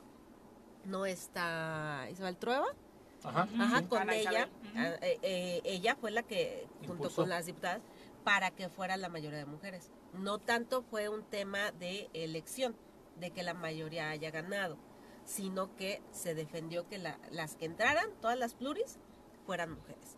Entonces ahí es donde se lucha, pero ya, ya que están, dices, hasta dónde se llega, ¿no? Porque no hay tanto ese empuje. El ejercicio de poder trae otras cuando- complejidades, sí, ¿no? y muy complejo, ¿no? Entonces sí ha habido una lucha para que estén ahí, pero ¿qué tanto ha, qué tanto ha dado resultado? Y que creo el que es- lograr que estén ahí la mayoría de Ese es el paso que sigue. Justamente eh, este conversatorio se da en el marco de un proyecto que el Instituto Nacional Electoral apoya a, a Acciona como organización. El programa es muy largo, lo voy a leer porque si no, no...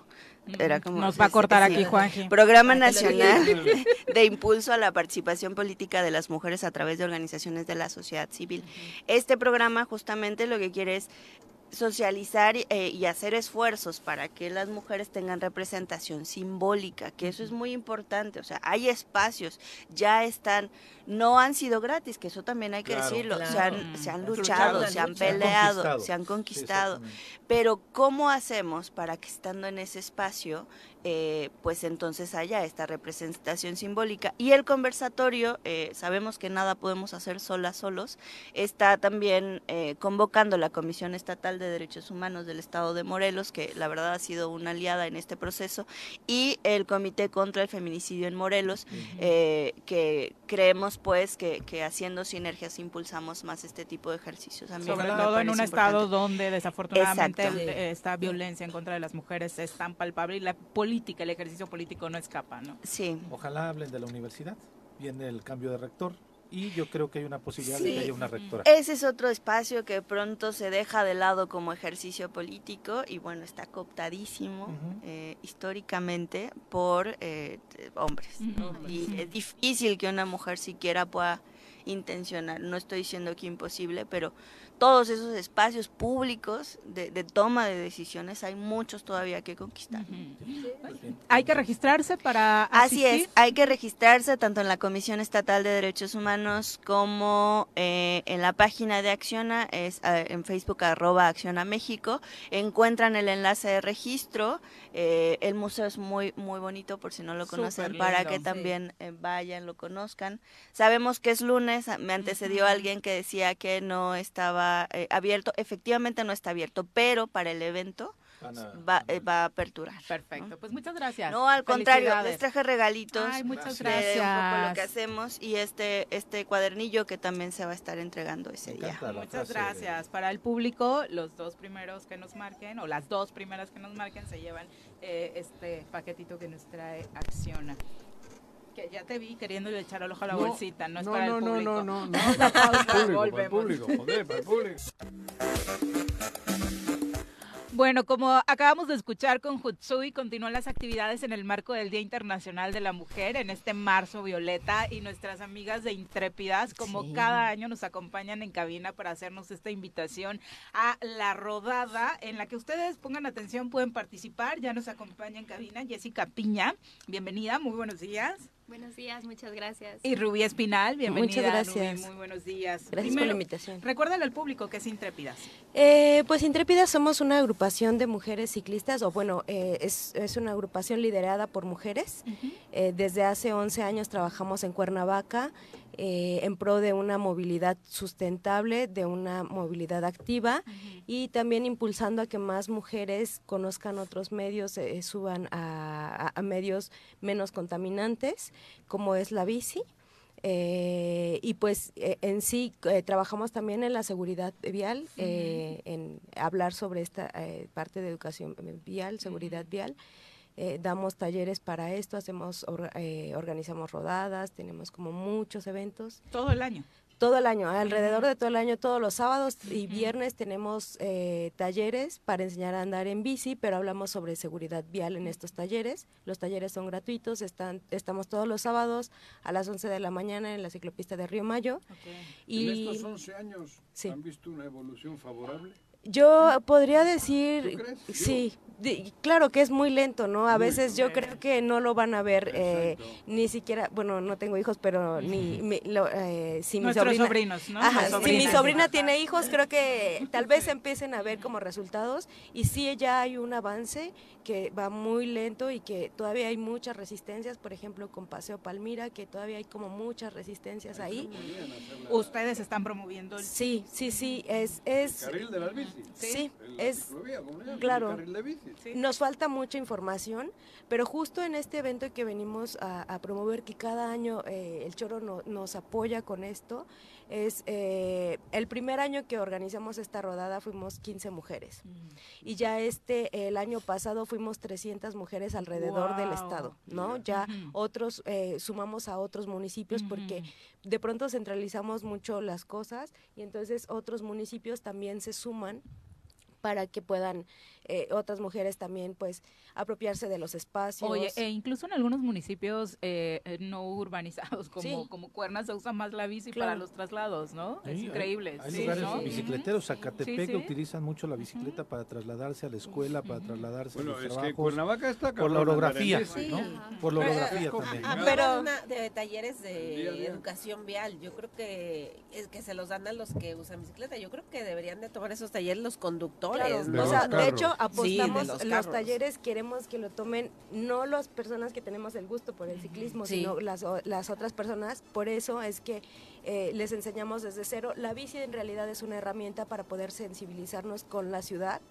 Eh, y sí nos ha tocado, eh, de pronto llevan infancias a los talleres y a, a los papás, las mamás o la- las personas que acompañan, pues como lo- eh, los metemos al taller, eh, sobre todo en esta parte de, de educación vial, y les sorprende mucho realmente como enterarse de, de- de cómo es, de que hay una pirámide de preferencia en la movilidad, por ejemplo. Les sorprende mucho eh, saber el automovilista que el es automóvil egocéntrico, es el ¿no? último Sí. lugar, ¿no? Pero, el- pero el- lo, lo que no se da cuenta del automovilista es que él comienza el proceso. Claro, que primero es después se vuelve peatón, peatón. cabrón. Claro. Sí, pero dentro del auto, la verdad es que se vuelven otros. Eh, ¿Son mujeres jóvenes, sobre todo, las que están participando en estos Así es, grupos?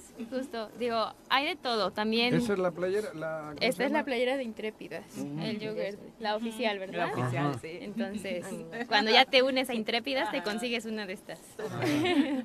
este, sí.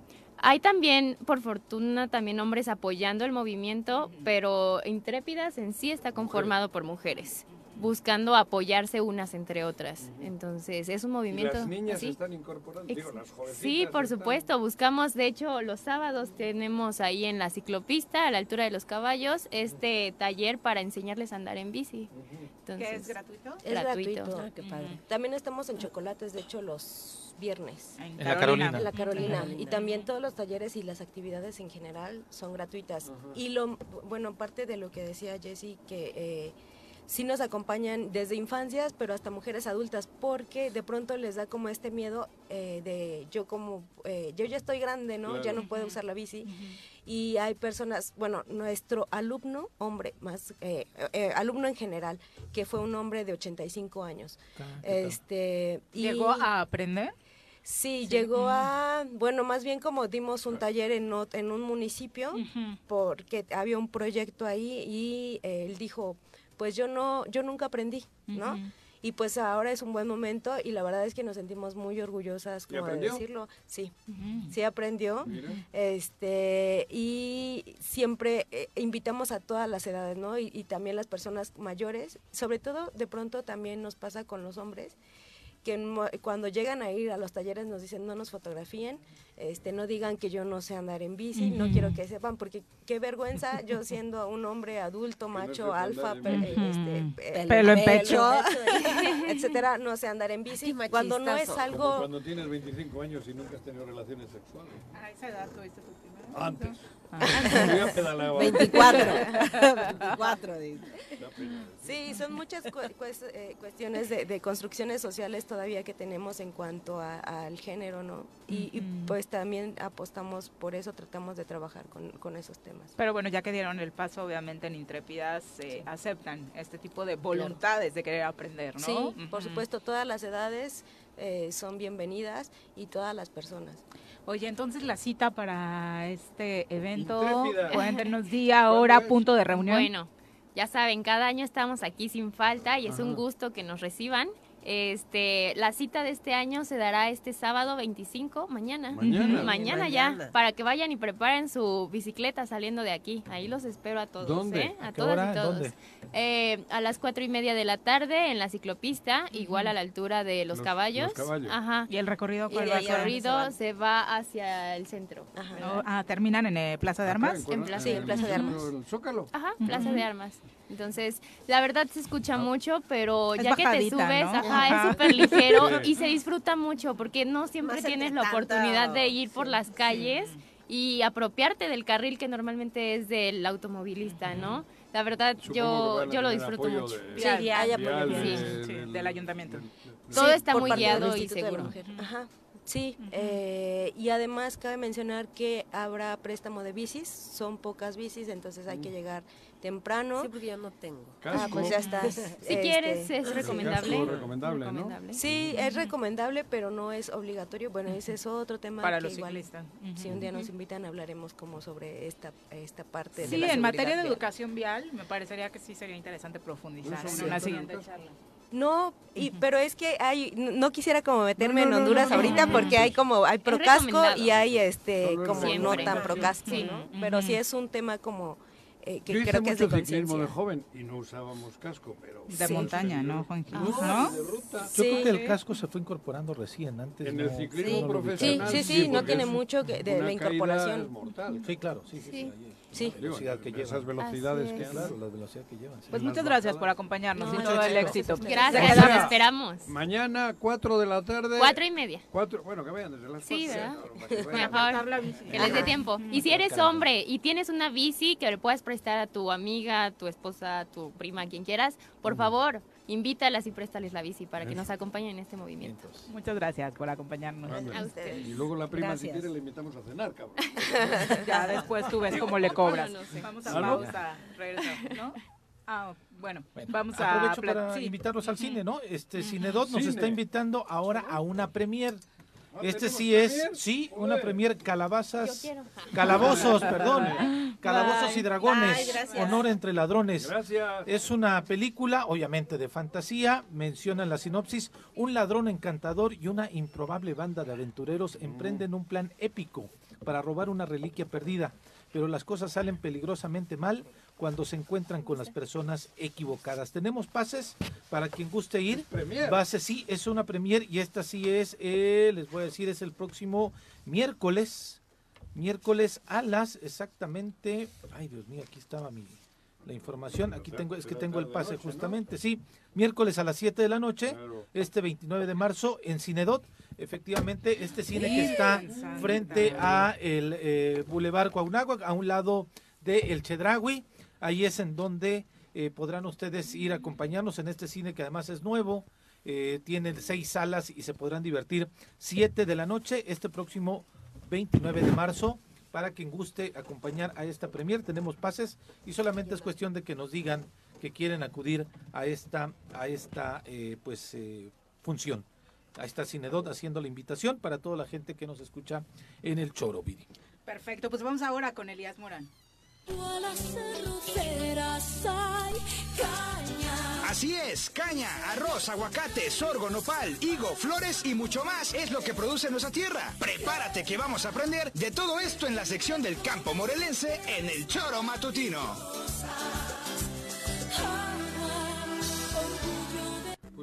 Elías, ¿cómo te va? Muy buenos días. Muy buenos días. ¿Qué onda? ¿Cómo están? Bien, ¿y tú? Bien, gracias. Qué gusto saludarlos hace rato nuevamente. una propuesta, ya que estás tú, cabrón. Sí. ¿Me escu- ¿No escuchas? Sí, sí, vienes con la Canirac. No, no, antes. ah, no. Al inicio del Hay- programa hay sobre problemas. sembrar Ah, caña. ya, ya, ya, sí, que quiere sembrar caña, sí. ¿Cómo lo ves? Muy buena idea. No, también luego dije que algo sirva, ¿no? también se puede aprovechar todo Por eso, ¿no? Sí, sí, sacamos provecho ahí. Son al- 105 por 68 el rectángulo de juego. Ahí podríamos Sí. generar un chingo Mucha de variedad Claro de que pepinos sí. se puede sembrar. ahí. Bueno, o pepino, y eso, mira, ¿no? Sí, Porque hay agua sí. en Saca, ¿eh? En Zacatepec Sí, hay agua. Por eso, claro, hay que ¿te aprovechar. gustó la idea? Me gustó, me encantó. Antes de que Ah. se caiga el estadio. Ah. No, pero son las tribunas. Sí, ah, sí, sí. Ah, bueno, sí, claro, atrás, tienes razón. Sí, claro. Ahí no hay. Pero yo hay que. No hay, rectángulo. no hay problema. ¿Tú nos asesoras? Sí, yo les apoyo. Bueno, va. claro que sí. Ya está. Gonzalo Farfán. ¿Qué traes, Elías? Hola, pues miren, hoy sí les traigo algo. Ay, ese chisme ya es viejito. Ay, güey, me entero siempre tarde de todo, güey. Este, A ver. bueno, hoy traemos eh, para presumirles lo que hacemos también aquí en Morelos.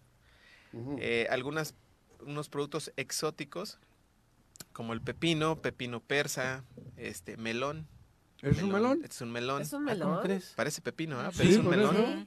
Es un melón que este, en, en este... ¿Ese ya es un melón, o sea, es un melón adulto ya?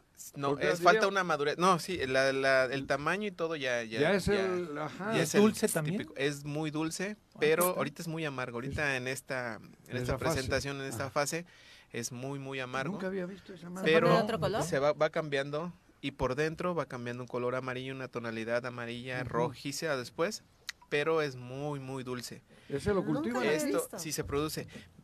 Algo interesante que está pasando aquí en Morelos, yo creo que Perdón, ¿este también crece eh, eh, crece Eh, debajo o que este es un árbol? este es igual que el pepino. Ok. Van, van, ¿Y el este, melón dónde crece, güey? Van creciendo. Sí, güey soy. Me confundí con otro fruto. Sí, y este Sí. es el nabo, este me El imagino nabo, que ustedes sí, lo, claro. lo conocen. Sí. Ese es, el sabor es parecido al rábano. ¿no? Pero todo esto es, es para de especialidad, excepto este, que ese es el, el pepino este normal, Normal. pepino americano, aunque sus inicios fue El en Asia. pepino es asiático. Es ¿no? asiático. Sí, sí. eh, y ahorita ya es pepino americano, pepino persa. Estos son muy dulces, este se come con cáscara. ¿Ah, Este sí? está bien interesante, les traje una bolsita para que se lleven a su casa. Están muy ricos, muy deliciosos. Y eso es una opción ahorita que estamos, este, Se está cultivando se está ahora cultivando aquí en. Morelos, en invernadero y en campo abierto. Estos son de campo abierto, Ajá. este es en invernadero. Está haciéndose un boom ahorita, de, están demandando muchos productos este, de este tipo. En todos la- los países hay comunidades asiáticas, este, entonces ellos también eh, al, al requerirlo es lo que estamos ahorita produciéndoles, ¿no?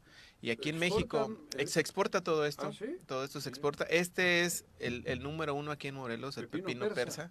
persa, porque aquí en Yo Morelos, lo conocía, güey. sí, Te este, y, y lo vas a probar y es una delicia, es, es muy diferente Ese no el se le quita la cáscara, dice. Este no se quita la cáscara, este nada más se lava y, y- y se el come. pepinillo, ¿no? No, el pepinillo es, es un poquito más grande. Este es, este, este es, este es el típico este, pepino.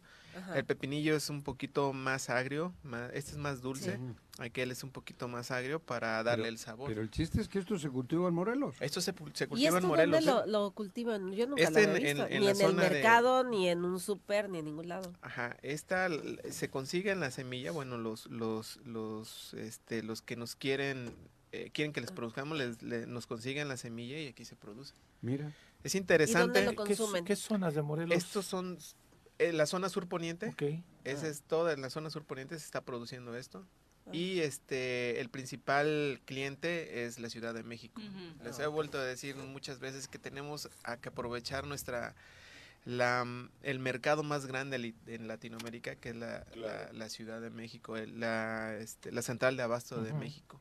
Ahí es donde, don- donde convergen de Sinaloa, de Sonora, de todos los cultivos que hay en, en el país, ahí convergen todo, todo el Este, bajío. este tipo de frutos eh, necesitan agua, mucha agua. Sí, necesitan mucha agua. De hecho, demanda muchísima agua el pepino. Este es ahorita un, un producto fresco este, de esta temporada. Es donde se produce eh, mejor, la mejor calidad en esta temporada por la radiación que hay solar, por este la luminosidad, por el ambiente que hay de, hume- de no- ser humedad, ¿no? De, de- de crecer. Este el O sea, para variar tenemos un ambiente súper propicio. en tenemos, sí, para- sí, sí, y para todo, es para todos los productos, ¿eh? las hortalizas. Entonces, yo creo que sí es invertirle al campo. Sí, yo siempre he dicho que tenemos, estamos sentados, estamos eh, puestos en un lugar pri- privilegiado, ¿no? Que muchos quisieran, tenemos agua, ¿no? En Sonora no tienen agua, en Sinaloa está la escasez de agua, llegan y ven eh, cómo utilizamos el agua y dices, es un despilfarro de agua, ¿no? Ustedes todavía tiran el agua así, ya no hay, no hay Sí. sistemas de riego, ¿no? Entonces, habría que invertirle al campo porque ese es el que genera más ingresos en las familias de Morelos. Entonces, no estamos haciendo mucho, ¿no? Hace un rato ustedes platicaban con la La presidenta presidenta de la Canirac.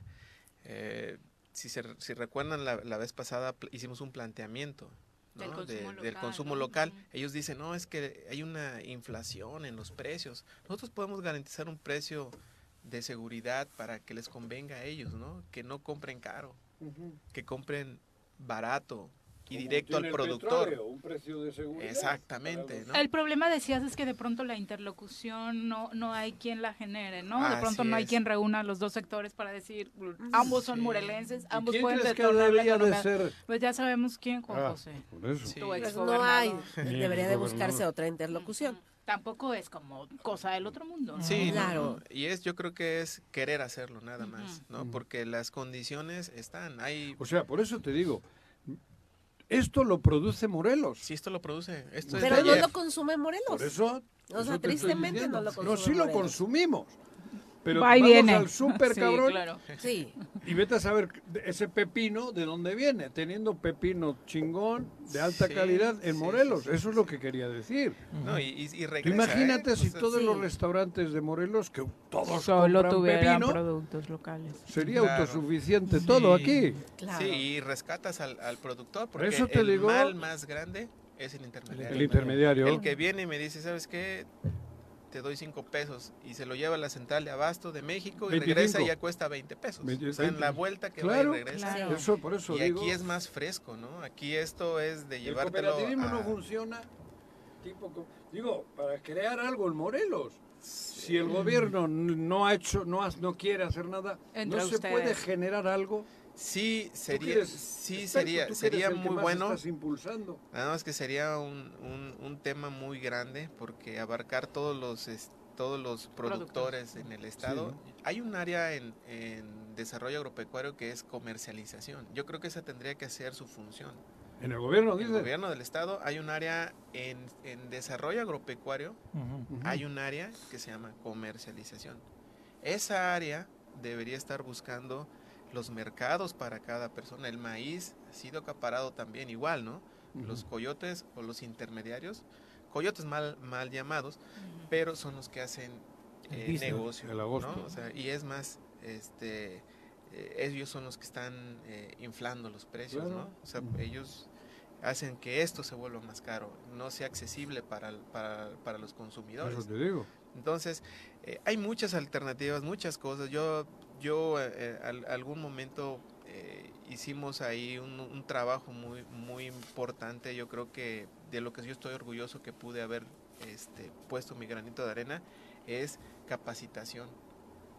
Alguien que no supiera hacer pepinos, hay cursos de capacitación especiales para desarrollar estos Para el agricultor. Para el agricultor. Hay más de 300 cursos de capacitación que están desaprovechados. ¿Y en dónde Eh, se dan? Esos se un tiempo pasé yo por el Instituto de Capacitación, entonces este, de aquí del estado de Morelos, y se desarrolló junto con ingenieros, especialistas, este, bioquímicos y todo esta, toda esta gama se hizo durante un año y, y se recibió personas de muy altos conocimientos y está parado, está olvidado, está ahí, eh, está todos esos cursos, me creo que están ahí en un, en un cajón guardados Sí. y, y están desaprovechados, ¿no?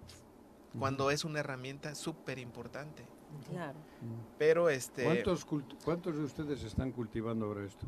Ahorita en ¿Cuántos las- agricultores habrá? cerca de 15 productores, no es mucho porque digo. estamos iniciando esta, esta, esta producción así, con esta demanda. Ajá. Este, es mucha la demanda, sí, no, no podemos, pero eh, Es aquí mucha la demanda. Es mucha la demanda, hay, hay este, hay demanda, no hay productores Eso todavía. ¿por qué? Porque muchos están haciendo cultivo de caña, o sea, un monocultivo Claro. siempre y dicen, no, pues yo así, a- a la este, fácil. así me la llevo. ¿no? que es de muy- Entonces no quieren arriesgar a, a esto, donde esto le daría hasta tres Yo no le pondría la palabra arriesgar, porque esa da Es miedo. inversión. Sí, sí, sí. Digo la verdad, porque esto no es riesgo. Y es que al- el cambio, Haciéndolo bien, hacer ¿no? un cambio Eso. cultural en algo que ya estás haciendo de toda la vida, en querer cambiar a esto, eh, cuesta Hay quien le trabajo. tiene miedo Eso sí. Hay quien también, tiene ¿no? miedo, ¿no? Miedo. Y parte de eso es, es no querer, no, no darse una oportunidad. Yo les digo, comiencen con 3.000 metros, con 2.000 metros, prueben y vean cómo les va. Y ya La si es rentabilidad. la rentabilidad de algo que ya no está haciendo tanto negocio, ¿no? La, La caña. La caña ya solo grandes productores les va muy El bien. Entonces su volumen, idea ¿no? de caña en el coruco no la apoyas. No, Mejor mejor pepinos. Eso, Pepinos chiquitos pepinos. Sí. Es, es más, ese lo- se lo voy a mandar ahora. El nabo. El nabo. ¿A quién se lo mando? ¿A Gonzalo Farfán? ¿O al que digo que se está cayendo? Uno y uno, uno y uno. A lo mejor les gusta. Oye, y porque si nosotros queremos consumir parte de estos productos locales, Claro que sí. podemos hacerlo directamente. ¿eh? Este, directamente les dejo mi teléfono, yo se los traigo y La podemos... gente, los sí. restauranteros, pueden ir a comprarles a usted, a ti. Bien. Es una pregunta Sí, que creo que es la sí, sí, importante. Y yo esto creo que, que sería muy bueno. ¿no? Yo digo. creo que sería directamente al productor. Al productor, a Este, ustedes. Nosotros teníamos la intención de aprovechar el desarrollo integral aquí en Zapata. Ujú. Ahí hay Ah. bodegas abandonadas. Ahí podría ser la central de abastos. Ahí, ahí este, eh, ser el concentrador, El centro de... el centro de acopio. Ajá. Y de ahí a los...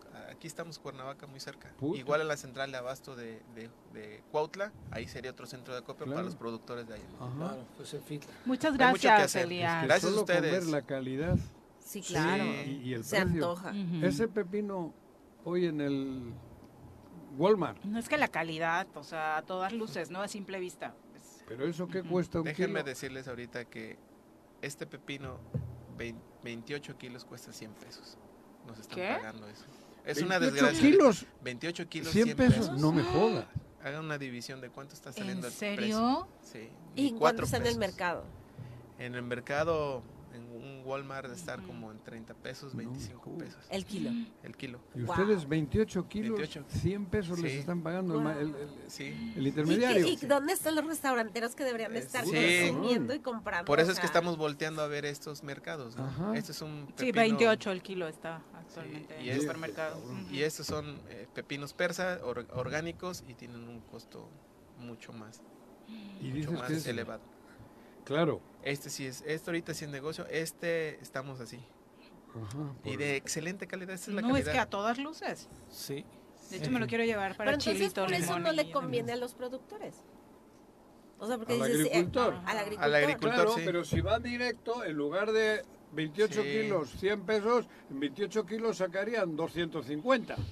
Es correcto. Pero bueno, ¿tienes el número entonces Y para nosotros si en lugar de quiere 28 contactar? pesos el Claro que kilo sí. lo compraríamos a 15, 15. con ellos. Claro. ¿Cuál es? Triple 7 135 71 55. Ahí estamos a la ¿Cómo orden. somos burros los humanos? Y Sin duda. este, les De garantizamos calidad, frescura. Aquí, para los que nos están viendo, de verdad, Claro impresionante. Muchas gracias. Gracias a Elías. ustedes, Muy buenos gracias días. por, por Ya la nos vamos, Ale. Sí. Muchísimas Sí, dicen. gracias. ¿Cómo se llama el pueblo? Todavía no me convence. ¿De dónde eres? Yo soy de Miacatlán. Miacatlán. Ah, de Miacatlán. Te vamos a convencer. Nos, nos gusta mucho Miacatlán. Sí. Allá los esperamos Sí, cuando gusten. Muy turístico, pero nada gracias. Y abrazo a. Mazatepec, que están de fiesta este fin de semana, Sí, entonces sí, también, cierto, ¿no? los vecinos de Mazatepec. Sí, a nuestro querido Chivo Arellano, que cada año nos invita. ¿El fotógrafo? Sí, claro, entonces y toda su familia, muchas gracias. Muchas gracias por Saludos. acompañarnos, Ale. Muchísimas gracias. No vengas tarde próximo día, que cabrón, me comí una pinche galleta No, bueno, fea Pepe, los- buenos días. Buenos días. Que tengan excelente fin de semana, los esperamos Saludos, el lunes a un punto de las 7 con mucho más. ¡Uy! ¡Se acabó! Pues así es esto. Esta fue la revista informativa más importante del centro del país. El Choro Matutino. Por lo pronto, El Choro Matutino. A bailar y a gozar.